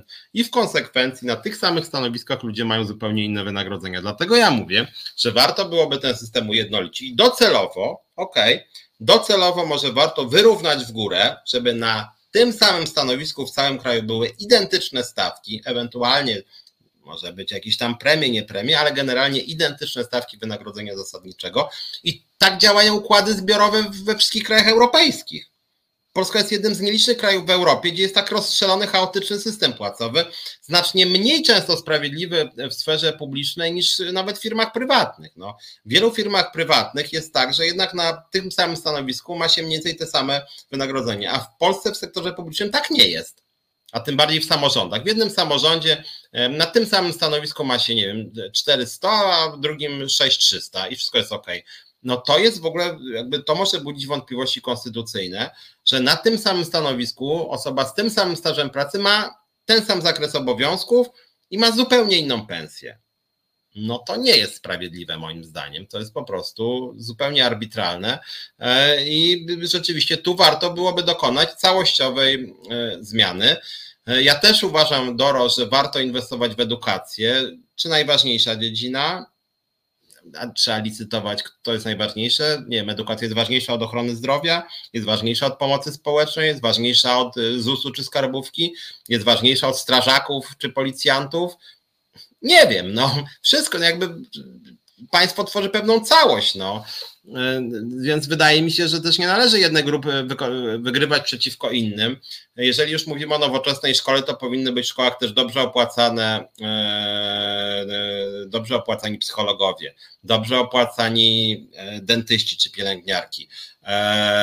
Powinny być, o czym ja mówię od wielu miesięcy, wysokiej jakości posiłki w szkołach, więc również kadra, że tak powiem, kucharska więc jakby jeżeli mówimy o nowoczesnej szkole w nowoczesnym państwie, to wszyscy pracownicy sfery publicznej powinni być dobrze opłacani i powinni czuć się bezpiecznie. Też komfort pracy przekłada się i godna pensja na jakość pracy. W związku z tym, jeżeli, e, jeżeli e, te stanowiska sekretarskie będą nisko opłacane, no ja przypomnę, no, że to właśnie te sekretarki w szkołach E, kontaktują się na pierwszej linii frontu często z nauczycielami, szczególnie jak mówimy teraz o, nie wiem, maturach, egzaminach różnego rodzaju, pracy organizacyjnej związanej z zebraniami z rodzicami i tak dalej, i tak dalej. W związku z tym, no, nie lekceważmy też tych prac administracyjnych, bo to jest też pewnego rodzaju infrastruktura i państwa, i samorządu, więc myślę, że tutaj też ci ludzie powinni dobrze zarabiać. E, czy liczba urzędników rośnie? No niekoniecznie akurat, znaczy wręcz są wakaty. Problem, wiesz co, Wieszka z tym, z tym, z tym, że, bo Wieszka napisał, czy napisała, że olbrzymie pieniądze idą na cyfryzację urzędów, a liczba urzędników rośnie. No problem polega na tym, e, że jest coraz więcej potrzeb że jeżeli chcemy na przykład, żeby szkoła była dobrze wyposażona i, i, i żeby właśnie miała wspominanych przeze mnie, nie wiem, dentystów, y, y, pielęgniarki, psychologowie i tak dalej, i tak dalej, to to są ludzie, to są nowe miejsca pracy i akurat tutaj cyfryzacja no, nie zmniejsza liczby miejsc pracy, tylko usprawnia funkcjonowanie tych instytucji. Y, w związku z tym, w związku z tym, no tutaj to nie jest wcale tak, że nowoczesność oznacza radykalną, e, radykalne zmniejszenie liczby e, miejsc pracy. Tak? Ta teza Rywkina sprzed parunastu lat, tak, o tym, że, że, że, że, że już niedługo będzie koniec pracy, jest empirycznie fałszywa, dlatego że wskaźniki aktywności zawodowej w krajach najbardziej rozwiniętych technologicznie są najwyższe akurat, czyli na przykład w Szwecji, w Stanach Zjednoczonych czy w Finlandii. Aktywność zawodowa w tych krajach jest najwyższa na świecie. Jest dużo wyższa niż w krajach E, które są biedniejsze i których e, cyfryzacja, że tak powiem, jest e, mniej zaawansowana. Więc to jest po prostu nieprawda. Wraz z rozwojem społeczeństwa pojawiają się nowe potrzeby, w tym potrzeby edukacyjne, potrzeby obsługi klientów. Pojawiają się wyspecjalizowane miejsca pracy związane z opieką nad osobami z niepełnosprawnościami. Rozwija się opieka socjalna, rozwija się opieka zdrowotna i tutaj, że tak powiem, szeroko rozumiane maszyny, przynajmniej póki co, no nie zdziałają wiele. Tu są potrzebni ludzie, są potrzebni wykwalifikowani pracownicy. No i o tym właśnie mówię. I ci wykwalifikowani pracownicy zazwyczaj to jest sektor publiczny, więc oni powinni rzeczywiście e, oni rzeczywiście powinni dostawać również godne wynagrodzenia, a to są często pracownicy samorządów właśnie, więc tutaj Dires, że jest przeciwnikiem centralizacji, to było zapis Znaczy zapis to nie był nawet centralizacji. Zapisu było tak, że oni e, obcinali środki dla samorządów, też między innymi przez obniżki podatków, e, bo, bo samorządy są finansowane z podatku PIT i ja dlatego jestem zdecydowanym przeciwnikiem podnoszenia kwoty wolnej od podatku, bo to właśnie z podatku PIT są samorządy finansowane. E, no chyba, że wskażemy jakieś inne źródło finansowania samorządów. Natomiast tutaj nie o to chodzi. W tym wypadku chodzi o to, że e, możemy oczywiście przekazywać nowe kompetencje samorządom, tylko po pierwsze e, warto byłoby, żeby za tym w ogóle szła kasa na te usługi, które samorząd ma wykonywać, a po drugie przede wszystkim musi iść kasa na pensje dla pracowników tych samorządów, bo bo niestety polska transformacja dokonywała się w ten sposób, że e, samorządy dostawały coraz to nowe zadania, a za tym nie szły pieniądze. I w konsekwencji pracownicy samorządów e, e, mieli bardzo dużo obowiązków i coraz mniejsze pieniądze. I tak być po prostu nie powinno. Dobra, słuchajcie, 18.05. Zrób może krótką przerwę i później powiem jeszcze trochę o tej kwestii budżetu i podsumujemy sobie ostatni rok i 8 lat rządów PiSu, więc jak uważacie, że ja za bardzo, za ostro krytykuję opozycję, to sobie troszkę, jak to e, powiedzieć, pojeździmy sobie trochę po PiSie w drugiej części programu. No, zróbmy krótką przerwę i za chwilę wracamy. Miejsca nienumerowane. To audycja od kinomanów dla kinomanów. Piotr Kurczewski i Maciej Tomaszewski w rozmowach z gośćmi, ale też ze słuchaczami będą dyskutować o filmach i serialach, zarówno aktualnych, jak i tych kultowych. Pozycja obowiązkowa dla każdej fanki i fana srebrnego ekranu. W każdą środę między 21 a 22. No i wracamy. Piotr mieli czas na związki. E, widzę, że tutaj piszecie trochę o tych samorządach, w sumie ciekawe rzeczy, między innymi Wypatrzyłem tu sobie, że Wojtek Polak pisze, że w 2022 roku różnica między średnimi pensjami w urzędach marszałkowskich a w ratuszach miast na prawach powiatu wyniosła ponad 800 zł. W przypadku gmin było to ponad 1100, a powiatów aż ponad 1700 zł. No właśnie, na przykład, znaczy to są akurat różne stanowiska pracy w urzędach marszałkowskich, ale z drugiej strony rzeczywiście, jeżeli tak jest, no to to są bardzo duże różnice e, wynagrodzeniu. Domyślam się, że przede wszystkim właśnie e, ci urzędnicy w powiatach po prostu zarabiają strasznie małe pieniądze. Natomiast słuchajcie, mam newsa, nie wiem czy czytaliście, bo jak oglądacie mnie, to pewnie nie czytaliście, mianowicie nowy komunikat ministra kultury i dziedzictwa narodowego, komunikat ministra kultury w związku z decyzją prezydenta Rzeczypospolitej Polskiej o wstrzymaniu finansowania mediów publicznych podjąłem decyzję o postawieniu w stan likwidacji spółek Telewizja Polska SA, Polskie Radio SA oraz Polskiej Agencji Prasowej. W obecnej sytuacji takie działania pozwoli na zabezpieczenie dalszego funkcjonowania tych spółek, przeprowadzenia w nich koniecznej restrukturyzacji oraz niedopuszczenie do zwolnień zatrudnionych e, w powyższych spółkach pracowników z powodu braku finansowania. Stan likwidacji może być cofnięty w dowolnym momencie przez właściciela Bartłomiej Sienkiewicz, minister kultury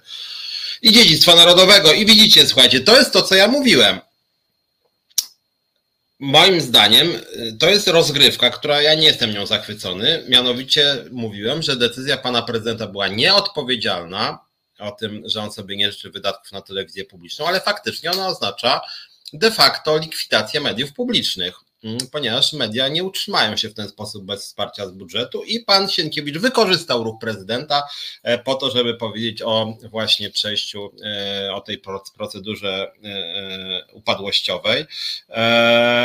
No i cóż, będą się teraz, że tak powiem, boksować. Trochę się prezydent moim zdaniem podłożył. Pytanie, czy w ogóle można tak robić i dlatego powiedziałem, że ta, to weto prezydenta było wątpliwe pod tym względem, że no, oznaczało działanie na szkody TVP po prostu i Polskiego Radia i PAP-u. Mm, więc to tak na marginesie tylko jakby pokrywa się z tym, co ja mówiłem, że E, że, że to są działania wątpliwe. No i teraz zobaczymy, co się z tym będzie działo. W pewnym sensie chyba pan prezydent ułatwił pracę Sienkiewiczowi, bo jeżeli, jeżeli e, spółka Skarbu Państwa jest postanowiona na stan likwidacji, to nie znaczy, ona jest likwidowana, żeby było jasne, e, tylko to ułatwia przejęcie kontroli przez pana ministra nad tą spółką. Więc to tak ciąg dalszy tego ping-ponga między obozem nowego rządu i obozem pisowskim. No, więc to taka ciekawostka. Za poprzednich rządów Tuska też, Tusk też podnosił płace nauczycielom, ale z podwyżek do, do podwyżek dopłacały samorządy, bo centralnie nie przyszły odpowiednie środki jak teraz będzie. No, no więc właśnie o tym też mowa. System musi być uzdrowiony. Nie może być tak, że jak jest bogaty samorząd, to będzie dawał dopłatę, jak nie, to nie. I teraz się okaże, że niby w budżecie jest 30%, ale jeden nauczyciel dostanie 15, a drugi 35%. na przykład, albo 45 jeszcze, bo samolot jest bogaty. Mm, więc no to jest bardzo, bardzo e, wątpliwe i tu powinien być właśnie układ zbiorowy. W krajach zachodnich są układy zbiorowe, które mówią szczegółowo, e, szczegółowo, e, ile, na jakim stanowisku mają ludzie zarabiać ile ludzie mają zarabiać w związku z tym, że mają na przykład większy staż pracy, czy mają mieć jakieś dodatki stażowe, że na przykład ktoś ma ponad 10 lat pracy, dostanie na przykład 15% więcej, e, ile mają dostać w zależności nie wiem, od poziomu wykształcenia i tak dalej, i tak dalej. I układy zbiorowe w krajach zachodnich bardzo szczegółowo to regulują, że na pewnych stanowiskach muszą ludzie otrzymywać konkretną pensję i jest jasno wskazane finansowanie. A nie tak, no dobra, to może my damy z budżetu, a tu to może samorządy. W sumie nauczyciel to jest samorządu, ale jednak z subwencji damy, a już pracownik socjalny niby też mógł być subwencji, ale nie damy subwencji, bo pracownicy socjalni nie są z nami zaprzyjaźnieni i, i, i pan Tusk się lubi z panem Broniarzem, ale już z pracownikami socjalnymi e, od e, na przykład Związkowej Alternatywy, bo mamy kilka związków pracowników socjalnych, to już pan Tusk się tak nie lubi, to nie da pracownikom socjalnym, bo uważa, że lepiej dać nauczycielom, ponieważ oni są bardziej elektoratem pana Donalda Tuska. No tak się, nie powinno się tak prowadzić polityki. To mi się po prostu nie podoba. Oczywiście uważam, że podwyżki dla nauczycieli są bardzo potrzebne. W stosunku do średniej płacy e, w Polsce nauczyciele zarabiają e, bardzo mało. To jest jedna z najniższych stawek e, w porównaniu z tymi stawkami, mówię, w stosunku do średniej na tle krajów Unii Europejskiej. Natomiast no, to są takie partykularne rozwiązania. No, PiS miał swoje rodziny z dziećmi, dawał te 500, plus, teraz 800, plus, a nowa, nowy rząd ma nauczycieli i też sobie uprzywilejował nauczycieli. No, mam wątpliwości, szczerze powiedziawszy. Eee, będą cyrki, może jednak oznacza to koniec dojenia TVP przez różne dziwne osoby i spółeczki producenckie, Wojtek pisze, Polak. Nie wiem, szczerze powiedziawszy. Moim zdaniem jednak powinien być jakiś mechanizm finansowania telewizji polskiej zapewniony. Zresztą to jest wpisane w ustawę o Krajowej Radzie Radiofonii i Telewizji, więc ten stan upadłości jest dla mnie dyskusyjny. Jednak powinno być tak, że rząd centralny gwarantuje jakąś formę ciągłości telewizji publicznej, więc ja rozumiem teraz, że pan y, Sienkiewicz y, uznał, zresztą ma podstawy w y, raportach Najwyższej Izby Kontroli, że te fatalne wyniki finansowe za nie odpowiada mm, zarząd telewizji i to jest podstawa też do tego, żeby przejąć kontrolę nad tą spółką. Więc tak mi się wydaje pewnie to idzie w tym kierunku, ale to cały czas jest wojna o TVP po prostu. No. Mm, nie likwiduje TVP Doro, to nie jest likwidacja, to jest co innego. To nie jest tak, że TVP niknie. Stan to, to zupełnie właśnie to jest, że, że rzecz polega na tym, że to jest pewnego rodzaju procedura, e, w której e, podjął decyzję o postawieniu stan likwidacji. To jest co innego niż likwidacja. To nie jest tak, że jak mówię, znika TVP i przestaje nadawać żadna władza do tego nie dopuści. To, to, tak, to nie jest takie proste, że tak powiem. To jest generalnie instrument de facto do przyjęcia kontroli e, nad e, telewizją polską. Natomiast rzeczywiście, no trochę jak Gonia Francis pisze, to jest kompromitacja Dudy, no bo jakby można powiedzieć, że Duda de facto wniósł wniosek o, o likwidację TVP tym swoim e, zawetowaniem wsparcia dla telewizji publicznej, co moim zdaniem w ogóle jest bezprawne. No więc to tak na marginesie. No dobra, ale mieliśmy podsumować też sobie rządy Prawa i Sprawiedliwości. Częścią de facto podsumowania to była kondycja mediów publicznych, która jest dramatycznie niska i de facto PiS odpowiada za, to, za to, co się stało z mediami publicznymi. Zmasakrował je potwornie e, i rzeczywiście działał na ich szkodę przez ostatnie 8 lat. I to jest naprawdę kryminał, na który polskie państwo niestety nie było przygotowane.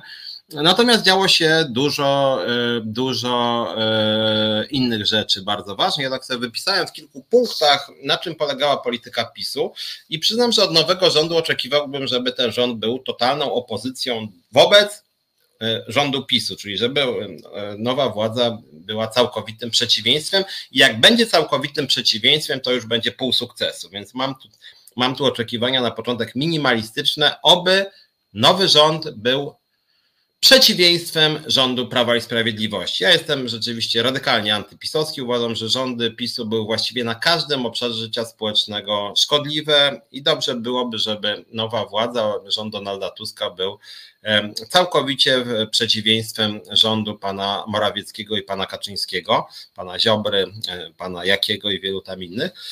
Natomiast niestety mam wątpliwości i, i obawiam się, że tak nie będzie. I obawiam się, że ta władza nowa, koalicja obywatelska, e, trzecia droga i lewica pod wieloma względami niestety będą kontynuować dzieło Prawa i Sprawiedliwości, co mnie bardzo, jak mówię, martwi.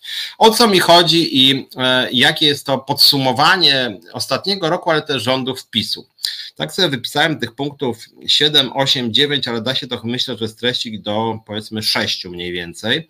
E, więc tak, po pierwsze, zawłaszczanie państwa. Trochę już o tym mówiłem w kontekście telewizji polskiej. Właściwie wiele tu nie trzeba mówić, bo wiecie o co chodzi, czyli takie kolesiostwo doprowadzone do absurdu. E, I można rzeczywiście y, nie lubić Tuska, można nie lubić Czarzastego. Ja żadnego polityka nie, specjalnie nie lubię, Czarzastego wyjątkowo jakoś nie przepadam. Nie przepadam też za Hołownią, nie jestem wielkim fanem Tuska. Niemniej jednak E, moim zdaniem uczciwie trzeba powiedzieć, że takiej skali zawłaszczania państwa, kolesiostwa, traktowania instytucji państwowych jako folwarku partyjnego nigdy w Polsce jeszcze nie było. To znaczy to, co PiS zrobił z państwem, to jest naprawdę kryminał. Liczę na to, że pan Adam Bodnar e, i również te komisje nowe śledcze jednak skierują wnioski do prokuratury wobec y, takich ludzi jak Ziobro, jak Sasin, jak Czarnek, jak pani Uścińska, mm, ludzi, którzy generalnie rzecz biorąc niszczyli polskie państwo, narażali to państwo na bardzo duże, wielomilionowe, a tak naprawdę miliardowe straty, i rzeczywiście poziom nepotyzmu, kolesiostwa, to rozdawanie willi, budynków, e, rozkradanie, otwarte rozkradanie państwa, traktowanie w ogóle, nie wiem, jakieś fundusze grantowe, jakieś czeki rozdawane zaprzyjaźnionym samorządom, e, czeki rozdawane jakimś organizacjom, które powstawały z dnia na dzień, no to to był po prostu kryminał, na to zresztą są paragrafy, i rzeczywiście to zawłaszczanie państwa zostało doprowadzone do absurdu i od razu bym powiedział, że dobrze byłoby, żeby rzeczywiście nowa władza całkowicie od tego odeszła. Całkowicie od tego odeszła, żeby wszędzie by to, co ja mówię w tym programie od wielu tygodni, czyli wszędzie konkursy, wszędzie procedury, wszędzie transparentność. Jeżeli państwo przekazuje jakiekolwiek pieniądze organizacjom pozarządowym, to generalnie najlepiej wszystkim e, według pewnego parametru, e, żeby wszyscy dostawali, e, a z drugiej strony, a z drugiej strony, jeżeli już mają być konkursy grantowe, to żeby były jasne, transparentne kryteria, jasne wymagania. Najlepiej ta procedura, o której mówiłem kilka tygodni temu, double blind, czyli, e, czyli komisja konkursowa, e, że tak powiem, nie wie, kogo ocenia, czyli są numerki, a nie nazwy, a z drugiej strony, e, z drugiej strony te podmioty, które startują, nie wiedzą, kto ich ocenia, żeby była jakby, no można powiedzieć, totalna transparentność, żeby też nie było reprodukcji grantów. Mam nadzieję, że nie będzie tak, że na przykład nowa władza zacznie rozdawać pieniądze swoim nominatom, na przykład ze świata związkowego. Solidarność była takim, taką wydmuszką pisowską, E, dobrze byłoby, żeby teraz w tym świecie związków zawodowych na przykład OPZZ nie stał się taką, mm, takim, taką e, agresywną przystawką rządu Donalda Tuska, szczególnie pani Dziemianowicz-Bąk, bo pani Dziemianowicz-Bąk nawet dostała niedawno order zasług od liderów Konfederacji Pracy, tej Konfederacji Pracy, z którą wygrałem proces ostatnio sądowy, jak się sąd potwierdził, że byli to antyzwiązkowi ludzie, którzy po prostu nagonkę przeciwko mnie e, zrobili dla własnych interesów, więc mam nadzieję, że ten nowy nowy rząd nie będzie e, spleciony właśnie z tymi e, manipulatorami, z tymi aparatczykami związkowymi, mm, tymi tłustymi kotami. E, no ale to dotyczy też organizacji pozarządowych, tak? Żeby nie było tak, że, tu, że, że Czarnek rozdawał swoim, a pan Sienkiewicz czy pan Tusk będzie rozdawał swoim. Mam nadzieję, że tak nie będzie. Konkurs to nie przetarg, Bart, ale z drugiej strony konkurs, podobnie jak i przetarg, moim zdaniem powinien być na w pełni transparentnych e, kryteriach, e, żeby były wysokie wymagania jakościowe, e, żeby wszystkie podmioty były traktowane równo. I, i i to są rzeczy moim zdaniem oczywiste zupełnie, tak? Więc, więc, więc to są rzeczywiście ważne sprawy, a tutaj ta, ta nietransparentność była wszędzie właściwie, to znaczy PiS naprawdę traktował to państwo jako swoją własność i, i, i pod tym względem mówienie, że zarządów PiSu mieliśmy do czynienia z państwem mafijnym, no moim zdaniem tak, to znaczy rzeczywiście PiS pod wieloma względami rządził jak mafia, to znaczy rozkradał to państwo w sposób całkowicie bezczelny. I chciałbym rzeczywiście, żeby nowy rząd wprowadził transparentne procedury, które by zablokowały to traktowanie państwa jako folwarku, chociaż oczywiście będzie pokusa, żeby pewne elementy pisowskiego państwa zostawić. E, co się wiąże z tym pierwszym? Fatalna jakość kadr dramatycznie niska, no i tutaj jakby nie muszę Wam wiele mówić, w ostatnim roku też było dużo różnego rodzaju kwiatków, jak wiemy pan minister Kowalski na przykład, wiceminister rolnictwa, wyjątkowy ignorant i przy okazji straszny ham, podobnie pan Ozdoba, mm, pani Moskwa, pan Czarnek, pan Sasin, no jakość kadr pisowskich to był chyba największy dramat w historii Polski, to znaczy tak, przepraszam, ale głupich ludzi, pozbawionych jakichkolwiek kompetencji w rządzie, no to jeszcze w historii Polski nie było. Przy okazji strasznie rozbudowana administracja rządowa. Co drugi poseł był ministrem czy wiceministrem. E, no i to rzeczywiście, tak jak Chorała ujął, kradli zgodnie z procedurami. Znaczy oni kradli nawet niezgodnie często ze swoimi procedurami, oni po prostu jakby, no jak taka horda kradli, znaczy rzucali się na te wille, na tą kasę, jakieś wymyślane konkursy na kolanie, e, więc tutaj y, kradli bez procedur moim zdaniem. Mm, więc, e, więc to na pewno był taki wyznacznik rządów PiSu i znowuż rodzi się pokusa dla kolejnych rządów, również tego nowego, żeby stosować te kryteria pisowskie i niestety e, i niestety e, i niestety nowy rząd już widać trochę troszkę już widać, że nowy rząd niestety idzie śladami pisowskiego. Jakość kadr nowego rządu, no sorry, ale ja mam bardzo poważne wątpliwości. Pan Kośniak-Kamysz, minister obrony, no on ma pojęcie o obronie nie większe niż ja, a ja nie mam wielkiego. Mm, Gawkowski, minister cyfryzacji, Leszczyna, minister zdrowia, pan Wieczorek, minister nauki. No tak mówię, krzywiąc się, ale naprawdę to nie są eksperci w żadnym tego słowa znaczeniu. I znowuż można powiedzieć, że minister ma realizować, y, że tak powiem, y, wizję partii, tak? Że wygrywa się wybory, więc minister jest tym, że tak powiem, głosem polityki w ministerstwie, tak? Że on ma trendy wyznaczać, a na dole ma mieć y, ekspertów. Tylko problem polega na tym, że szczebel niżej, czyli na poziomie sekretarzy stanu, jest równie źle, a niekiedy nawet gorzej. To znaczy, mamy wielu wiceministrów w tym rządzie, którzy naprawdę nie mają nic do powiedzenia. Już teraz widać, jest ich strasznie dużo. Miało być mniej, a jest dokładnie tyle samo jak zarządów Morawieckiego, zarządów PiSu. Eee, obecna władza krytykowała PiS słusznie, że była strasznie rozwinięta administracja rządowa, bardzo dużo ministrów i strasznie dużo wiceministrów. No i teraz już widać, że ministrów jest dokładnie tyle samo, ile w najliczniejszym rządzie PiSu. A wiceministrów, których z dnia na dzień przybywa, szykuje się, że chyba będzie ponad 100. I na dodatek jeszcze kryterium jest stricte partyjne. Stricte partyjne, to znaczy każda opcja, że tak powiem, czyli koalicja, e, lewica, PSL i Polska 2050 ma mieć swojego wiceministra. Mm, no to to jest zasada kolesiostwa partyjnego po prostu, że ma być człowiek partii w każdym resorcie. E, z nadania partyjnego nie musi być wcale kompetentny, tylko po prostu ma tam być.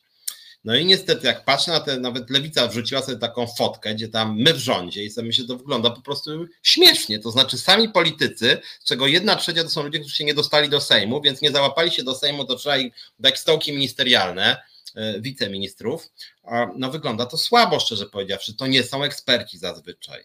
To są ludzie, którzy nie mają kompetencji po prostu. I co więcej, w tym rządzie wielu ma wpisane jako zawód poseł co to za zawód poseł, czyli krótko mówiąc, nic nie wiedzą, nic nie umieją, bo są zawodowymi politykami. No, e, jest to o tyle bolesne, że miała być rzeczywiście zmiana. Sekretarzem stanu jednak mieli być ludzie kompetentni, a tutaj właściwie chyba w lewicy to już prawie wszyscy są w rządzie. To jest w ogóle niesamowite. No, czy poza partią razem, która zdecydowała się, że nie wejdzie do rządu, to tam prawie wszyscy są w rządzie. To jest no ja uważam, że to jednak wygląda bardzo słabo yy, i tutaj mieli szansę radykalnie się odróżnić od rządu pisowskiego, a na razie wygląda to średnio. Ja mam w ogóle wątpliwości, czy powinna być yy, yy, przecięcie władzy ustawodawczej i wykonawczej, no bo przecież w takiej klasycznej doktrynie jeszcze monteskiuszowskiej, no to to są zupełnie inne rodzaje władzy. Ja nawet się zacząłem zastanawiać, czy nie byłoby dobrze, gdyby poseł, który chciałby być ministrem, czy nie powinien e, na czas sprawowania funkcji ministra tracić mandat i w jego miejsce, e, żeby wchodził następny. No jednak jak ja bym był ministrem, nie wiem, pracy na przykład, uważam, że na tym się akurat znam, a jakbym był ministrem pracy, to, to uważam, że dla dobra mojej funkcji, mojej pracy, mojej odpowiedzialności za kraj, powinienem skupiać się na pracy w ministerstwie, a nie w Sejmie. Jeżeli miałbym profesjonalnie i kompetentnie wykonywać obowiązki poselskie, no to nie powinienem być e, ministrem.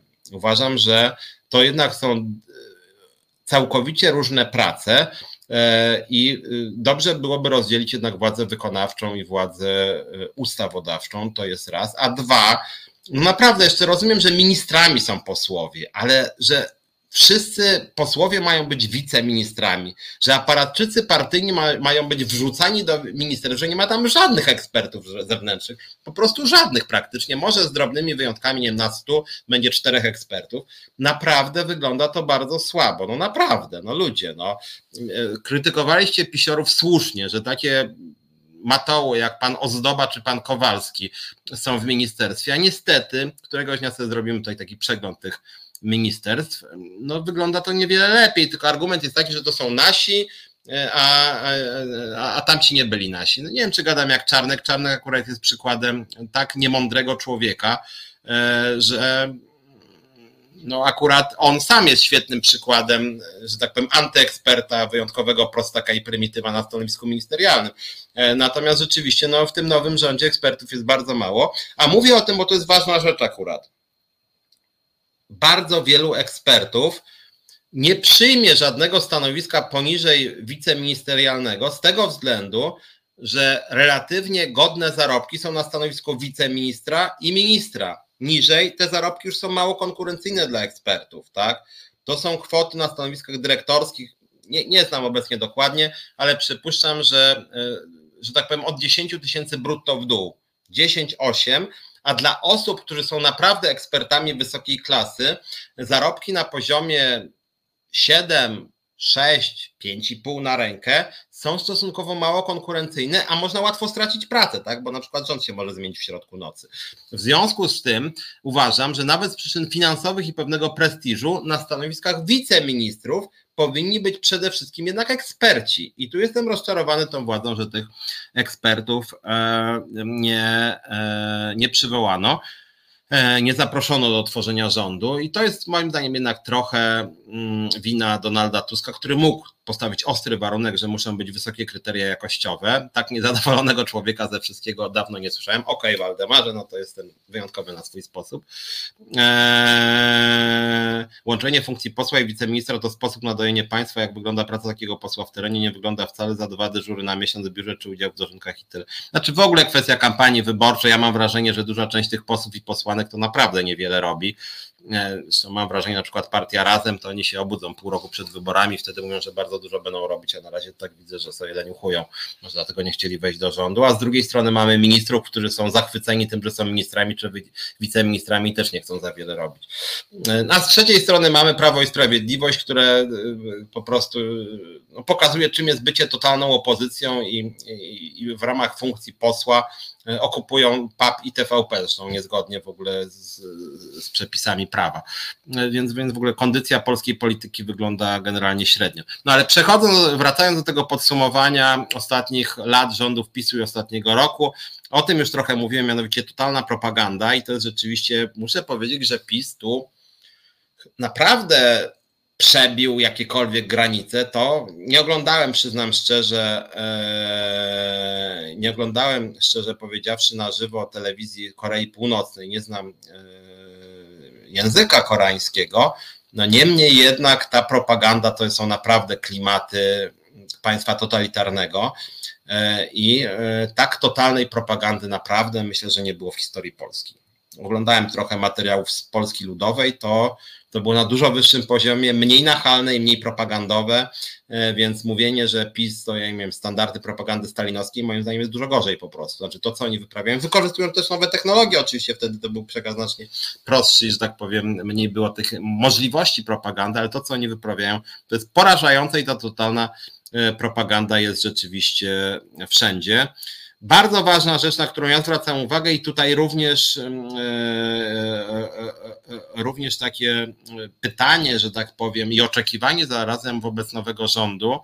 Mianowicie PiS wprowadził też, można powiedzieć, na salony polskiej polityki totalne bezprawie. Totalne bezprawie.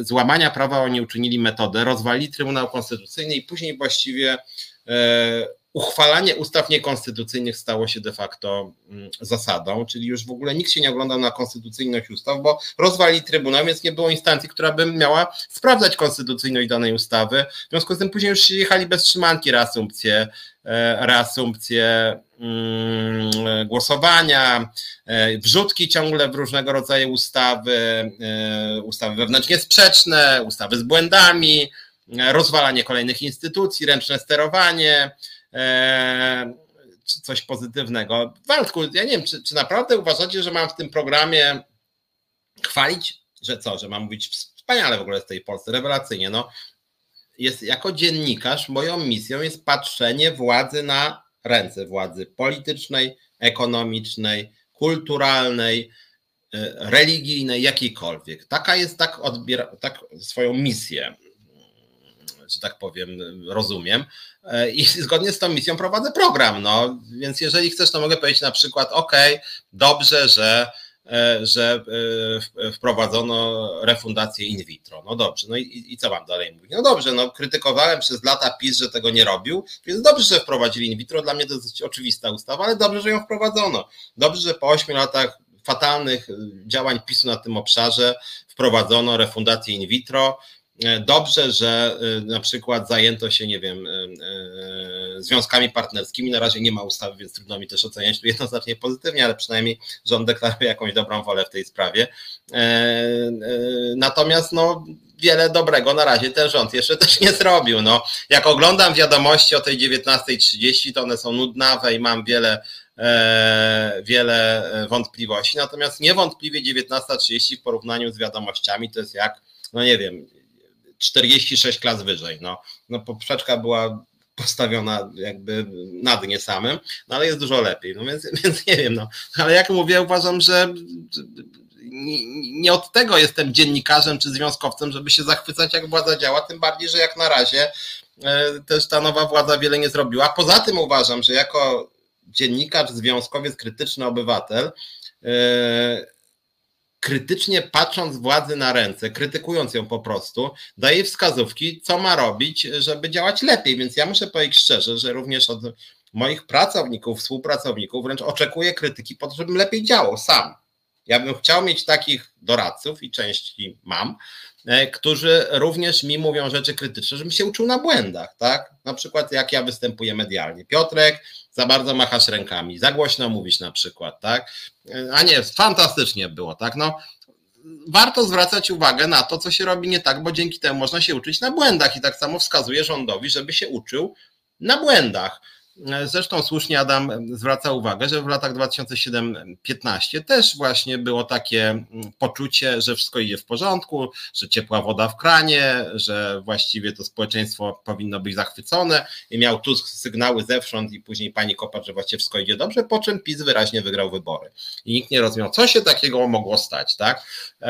Więc e, myślę, że warto jednak być krytycznym i, i, i, i też warto słuchać głosów krytycznych, szczególnie tych rozsądnych. Ja staram się krytykować e, rozsądnie, czy robię to rozsądnie, to już e, sami możecie ocenić. No, o związkach partnerskich wspominałem, zobaczymy, jak będzie propozycja mm, konkretnej ustawy, chociaż to, że w ogóle w Polsce e, nie ma cały czas związków partnerskich, to jest jakiś, nie wiem, No chyba to, że PiS po prostu nie lubił części społeczeństwa dużej. Nie rozumiem czegoś takiego. Dobra, wracając do tego podsumowania, bo nie mamy dużo czasu. E, kilka jeszcze ważnych rzeczy. Mówiłem o tym bezprawiu jako metodzie rządzenia krajem.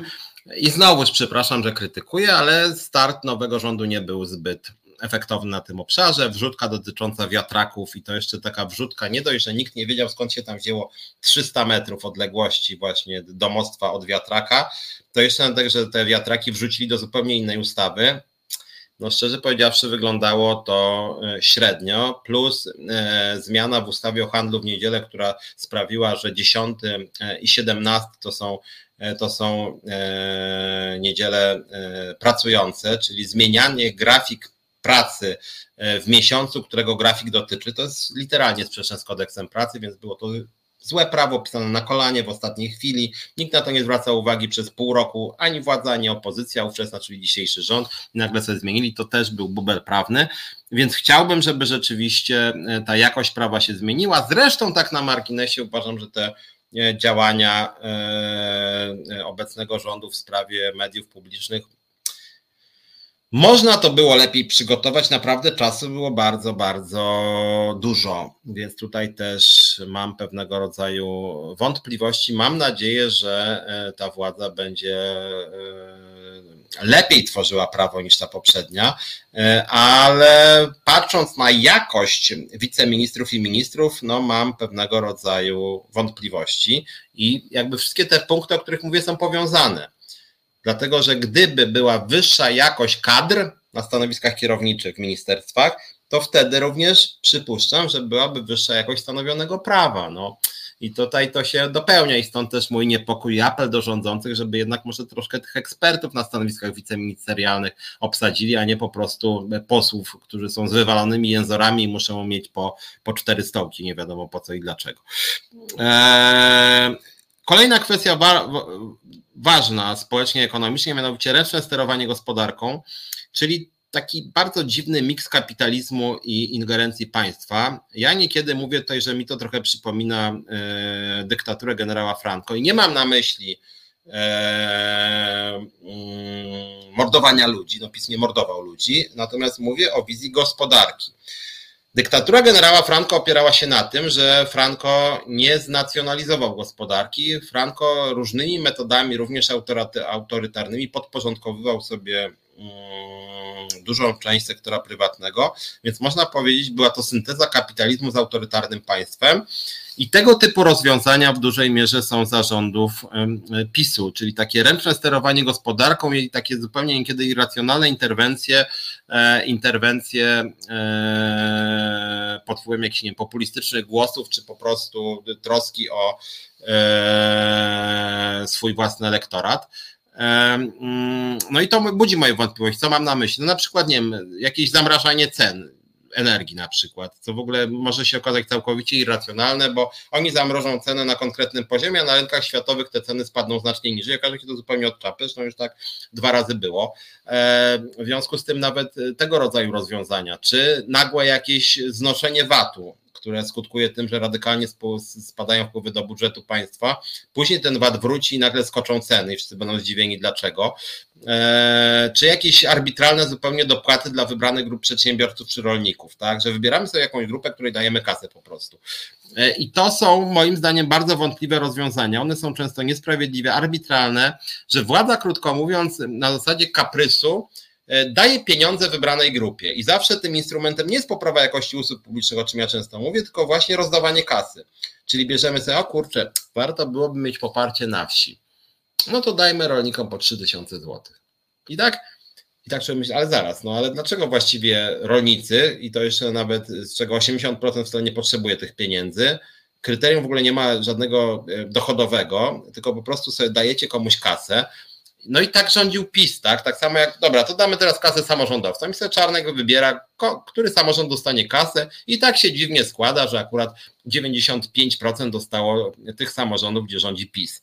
Więc to jest taki dziwny miks, że tak powiem, kapitalizmu z jakąś formą arbitralnego rozdawnictwa. Co jest generalnie szkodliwe dla państwa, generuje często różne patologiczne zjawiska, konflikty społeczne. Wątpliwe to jest konstytucyjnie i niestety przez wiele miesięcy to przyklepywała również władza, również dzisiejsza władza, czyli ówczesna opozycja, czyli jakieś dziwne zamrożenie cen energii, jak mówiłem, czyli jakieś e, rozdawanie pieniędzy jakimś grupom przedsiębiorców. No same tarcze antykryzysowe były tak pomyślane, że się na masową skalę rozdawało ludziom pieniądze. E, przypominam te dane, mianowicie w latach 2020-2021 radykalnie wzrosły depozyty e, przedsiębiorców, czyli jakby rosły oszczędności, krótko mówiąc, tam o 30% wzrosły, a w tym samym czasie PKB wzrosło rzędu 4%, czyli krótko mówiąc państwo obdarowało przedsiębiorców miliardami, dziesiątkami miliardów, tak sobie dali, bo władza miała gest, tak? Później tak samo było e, z Odrą, tak? Zatruta Odra, to zamiast zbadać szybko, wyjaśnić sprawę, uzdrowić coś, to oni nagle wpadli na pomysł, że oni części przedsiębiorców e, nad Odrą po prostu dadzą trochę kasy, sypną sobie, żeby lud tam, dobra, macie po 3000, nie? No, okej, okay. są różnego rodzaju ryzyka, ale w sytuacji, kiedy na przykład podobne zatrucia występowały w wielu innych akwenach, ee, tylko nie było to głośne medialnie, to przedsiębiorcy nie dostawali ani grosza. No i teraz dlaczego państwo głośną, głośną medialnie zatrucie jednej rzeki traktuje jako podstawę do wypłacania kasy też wybranej grupie, a jak się zatruje jakaś mniejsza rzeczka, gdzie również ktoś bankrutuje, to nie dostanie nic. E, I dlaczego w ogóle państwo tak działa? że no, są różne ryzyka, tak? Jeżeli na przykład y, moja działalność jest uzależniona od tego, czy jest brzydka, czy ładna pogoda, branża turystyczna, no też mogę powiedzieć, no dobra, sorry, ale deszcz pada, w związku z tym w mojego hotelu nikt nie przyjeżdża, państwo dajcie mi 100 tysięcy. No, no tak średnio to szczerze powiedziawszy wygląda. Mówię, ta arbitralność władzy y, i pomoc finansowa jako in, jedyny instrument, tak? Nawet nie pomagamy w ten sposób, że nie wiem, rozbijamy infrastrukturę, albo jak chodzi o Odrę, y, wprowadzamy mechanizmy ekologiczne, żeby po prostu nie zatruwać rzeki nie, i tej, i, i innych, tak? Czyli wprowadzamy instrumenty, żeby po prostu no, w Polsce była wyższa jakość ochrony środowiska. To nie, to władza woli sobie rozdać temu 3000, tam temu 4, temu 3. Bardzo często później okazuje się, że dostają jacyś spryciarze, którzy w ogóle nie stracili, tylko załapali się na pomoc państwa. I tacy spryciarze stąd 3, stąd 6, tu 8, a inni na przykład 0. E, I tak też były pomyślane właśnie te tarcze antykowidowe, czyli arbitralna pomoc państwa w zależności od y, widzi się. E, więc to też jest taki element państwa i boję się, że ten nowy rząd będzie to e, kontynuował. Tak na marginesie, jak chodzi o rozdawnictwo, nie wiem, czy to prawda, bo to Mencen chyba akurat o tym mówił, że ponoć, e, że ponoć w projekcie budżetu jest wpisane na kancelarię premiera jeszcze 500 milionów więcej niż było na kancelarię Morawieckiego. Muszę to sprawdzić, bo jeżeli to prawda, no to wyglądałoby faktycznie trochę śmiesznie, bo, bo, bo cała ówczesna opozycja śmiała się z Morawieckiego, że zwiększył wydatki na kancelarię premiera tam dziesięciokrotnie prawie. E, no więc jeżeli teraz Tusk jeszcze by sobie podniósł o kilkaset milionów, no wyglądałoby to szczerze powiedziawszy średnio. E, tak samo mówiłem wam o tym, że właśnie koło gospodyń wiejskich tam PiS wprowadził chyba 150 milionów, a teraz nowy rząd już to tak 600 milionów, w związku z tym razy 4 czy tam razy 5 nawet. No więc znowuż no, wygląda to, szczerze powiedziawszy, nie najlepiej, więc uważam, że warto byłoby to arbitralne rozdawnictwo po prostu skasować. To znaczy teraz się nie da całości skasować, bo jak mówiłem, ustawa budżetowa nie może zmieniać e, E, ustaw, które już obowiązują. To trzeba odrębną ustawą zmienić, no ale generalnie rzecz biorąc, dobrze byłoby, żeby obecny e, rząd odszedł od tego kierunku arbitralnego rozdawania pieniędzy i wprowadzić jakieś uniwersalne przepisy. Mm. No i potem trzeba się zdecydować, no bo jeżeli państwo rozdaje pieniądze tym, którzy mają kłopoty, no to jeżeli ktoś prowadzi sklep spożywczy i z jakichś przyczyn, no nie wiem co, no nie wiem, wybudowano hipermarket dwa kilometry obok, no to co, taki przedsiębiorca też ma prawo żądać odszkodowania od państwa, no w końcu zezwolono na budowę hipermarketu, mógł powiedzieć, sorry, trzeba było zgody nie dawać hipermarketowi, poniosłem straty, to państwo dajcie mi 100 tysięcy złotych. No wygląda to średnio, to znaczy jest w Polsce taki trochę kapitalizm dla pracowników, socjalizm dla przedsiębiorców momentami i to jeszcze wybranych przedsiębiorców, bo jedni przedsiębiorcy dostają kupę kasa i nie dostają nic i to też były rządy Prawa i Sprawiedliwości, oby od tego nowa władza odeszła. I w ogóle takie, takie arbitralnie wsparcie dla wybranych grup, to że PiS sobie wybrał właśnie tam, nie wiem, rodziny z dziećmi na przykład, Mm, tutaj Wojtek pisze o tym, że koła gospodyń wiejskich jako premia za wysoką frekwencję wyborczą, y, co było obiecane przez Morawieckiego. Znaczy, to jest akurat argument trochę szemrany, dlatego że te pieniądze obiecane to była obietnica po prostu na wiecu wyborczym. Tak jak ja bym, nie wiem, minister występuje, dam wam po 100 tysięcy złotych każdemu i później, no panie ministrze, mówił pan po 100 tysięcy, to w kolejce się ustawimy. No to było, to, to w ogóle były jakieś kurcze no jakieś po prostu wyglądało to jak obietnice przy butelce wód, wódki tego, tego pana, który Misiewicza, tak? To Misiewicz na imprezach mówił, że jest ministrem e, i każdemu może dać stanowisko. No to są tego typu obietnice, no z tym jednak warto byłoby warto byłoby kończyć. No, to, to, to, to, to jest rozkradanie państwa, działanie na szkodę państwa, w ogóle jakieś rozdawanie pieniędzy, bo tak się komuś podoba, jakiemuś ministrowi. No to są właśnie działania, za które moim zdaniem nie powinna być wręcz kara więzienia, to działanie na szkodę państwa, marno, marnotrawstwo środków publicznych. Eee, więc, więc o tym warto e, pamiętać. Eee, zresztą w ogóle sam program Rodzina 500 czy 800, plus to też jest taki arbitralny wybór, sobie wybierzemy rodziny z dziećmi akurat. I władujemy w nich już teraz to będzie 60 parę miliardów złotych, a na przykład dla, nie wiem, e, e, osób bezdzietnych, singli, e, osób żyjących w związkach, gdzie nie ma dzieci, czy nie planują dzieci, już na przykład dla nich nie oferujemy zupełnie nic. No to też jest jakiś arbitralny wybór państwa, który no, może budzić, mówiąc delikatnie, poważne wątpliwości. E, kolejna ważna sprawa, o której ja mówiłem wielokrotnie w tym programie, prymat świadczeń pieniężnych, a mówiąc ostrzej, e, całkowite lekceważenie usług publicznych i niszczenie państwa połączone z rozdawaniem pieniędzy jako jedynym instrumencie e, działań państwa i w polityce rodzinnej i właściwie w wielu innych obszarach. Czyli krótko mówiąc, jak jakaś grupa społeczna jest niezadowolona, to zamykamy jej usta dając trochę kasy. Czyli nie poprawiamy jakości ochrony zdrowia, niszczymy sądownictwo, nie dbamy o transport publiczny, bo tutaj też mnóstwo połączeń zlikwidowano i właściwie wszędzie tam, gdzie państwo powinno działać odpowiedzialnie, to, e, to, to, to nic nie robi, albo wręcz niszczy po prostu. Natomiast jeżeli ludzie są wkurzeni, to dobra, masz tysiaczka, spokojnie, nie protestuj, tak? I to było w ogóle działanie, działanie PiSu i tu niestety też jest pewnego rodzaju kontynuacja ze strony nowego rządu, czyli deklarowana kontynuacja programu 800 plus dla wszystkich, więc to dla mnie jakiś absurd w ogóle. Uważam, że warto by ograniczyć to 800 plus na przykład do 400 plus i e, o połowę zmniejszyć liczbę beneficjentów i wprowadzić kryterium dochodowe. No niestety tutaj pan Dziemianowicz-Bąk mówi, że wszystko co dał PiS będzie zachowany. Jakiś kompletny idiotyzm w ogóle, który też daje powera PiSowi, który niewątpliwie jest autorem tego programu Rodzina 500 czy 800, więc to, że teraz PiS po prostu, mm, że, teraz y, rząd Tuska y, na czele z lewicą i samym Tuskiem zresztą się tak gorąco podpisuje pod tym pisowskim rozdawnictwem, też uważam, że to jest głupie po prostu. I później się dziwi, że dług nam rośnie. No trudno, żeby nie rósł, jeżeli się rozdaje pieniądze bez kryterium dochodowego i później nie ma na usługi publiczne. No taki mamy klimat, prawda? Mm, a podatki jeszcze chcą obniżki, chcą jeszcze obniżki podatków, więc zupełnie mm, kuriozalne moim zdaniem.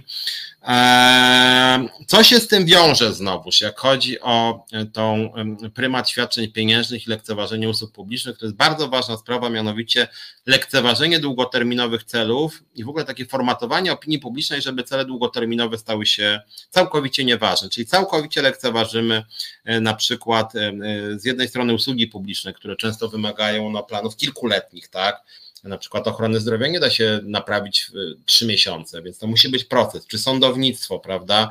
Już nie mówiąc o celach środowiskowych, które wymagają po prostu permanentnych działań e, z perspektywą 20, 30, 50 lat.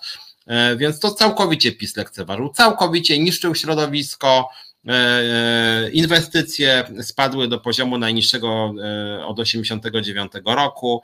E, zero troski o usługi publiczne, zero troski o środowisko, zero troski o transport publiczny. E, no generalnie rzecz biorąc, całkowita destrukcja jakichkolwiek celów właśnie, które byłyby dłuższe niż, że tak powiem, perspektywa trzech miesięcy, tak? Czyli generalnie stawiamy na to, że damy kasę, lud będzie zachwycony, że dostał kasę, a wszystko, co wiąże się z jakimkolwiek, no nie wiem, ambitniejszym celem, typu mówię, poprawa jakości transportu publicznego, posiłki w szkołach, opieka senioralna, opieka żłobkowa, mm, czy właśnie e, poprawa jakości powietrza, to już w ogóle dla PiSu było całkowicie nieważne i dobrze byłoby, żeby ta nowa władza e, zmieniła to podejście PiSu. I wreszcie rzecz również ważna, którą teraz też widać w tej dyskusji na temat e, tak zwanego paktu migracyjnego i ten nacjonal, chciałem powiedzieć, faszystowski, w gruncie rzeczy przekaz bywa faszystowski ze strony PiSu, nacjonalistyczny w każdym razie przekaz PiSu odnośnie uchodźców czy migrantów e, i ten skrajnie antyunijny język e, PiSu, strasznie szkodliwy społecznie, szkodliwy dla Polski, szkodliwy dla całej Unii, czyli taka wrogość wobec jakichkolwiek struktur międzynarodowych. Tego to ja muszę powiedzieć w ogóle nie rozumiem. To jest jakieś strasznie głupie i szkodliwe, dlatego że jest coraz więcej wyzwań związanych z globalizacją gospodarczą, coraz więcej wyzwań związanych ze zmianami klimatycznymi, coraz więcej wyzwań związanych z konfliktami zbrojnymi na świecie, za naszą wschodnią granicą chociażby, coraz więcej wyzwań związanych e, z masowymi ruchami migrantów i uchodźców. I to, że po prostu ten głupi pisowski rząd, E, nie chciał pogłębionej integracji z Unią Europejską, tylko twierdził, że my jako dumna Polska sami sobie ze wszystkim poradzimy, to to jest nie tylko strasznie głupie, ale to jest też strasznie szkodliwe, dlatego że no wszyscy po prostu elementarnie myślący ludzie widzą, że z wyzwaniami globalnymi trzeba sobie radzić globalnie i właściwie bez wsparcia Unii Europejskiej, bez osadzenia w jakimś szerszym bloku krajów, my sobie po prostu nie poradzimy z tymi wyzwaniami. Więc nacjonalizm dzisiaj jest nie tylko głupi, ale też strasznie szkodliwy po prostu. Więc dla mnie nie ulega żadnej wątpliwości, że powinniśmy się szybko z Unią Europejską integrować, e, szczególnie w kontekście właśnie przyjmowania uchodźców. I to, że po prostu PiS mówi, żadnych nie będzie tu kompromisów, żadnych unijnych porozumień, to są po prostu idioci, niebezpieczni idioci bo tutaj warto byłoby oczywiście z Unią Europejską zacieśniać współpracę i przyjmować jakieś, e, jakieś uniwersalne, sprawne mechanizmy przyjmowania e, uchodźców i migrantów. Zresztą często o tym mówiłem, e, Polacy cały czas są jedną z największych grup migranckich w Unii Europejskiej. E, przecież polskich migrantów są miliony, w samych Niemczech to jest cały czas ponad milion osób. W związku z tym dla mnie to w ogóle jakiś bełkot jest.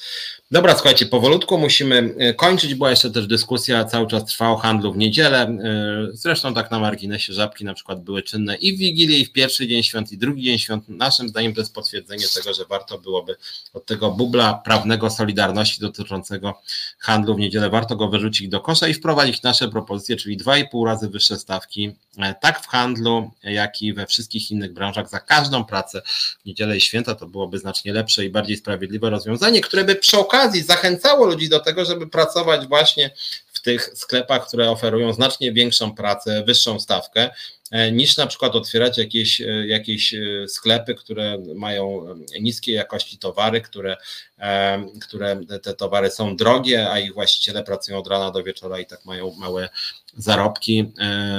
Warto wprowadzać mechanizmy, które sprawiają, że po prostu się opłaca mm, pracować, tak? To znaczy, że jeżeli tracę już niedzielę czy święto, to znacznie lepiej po prostu zarabiam.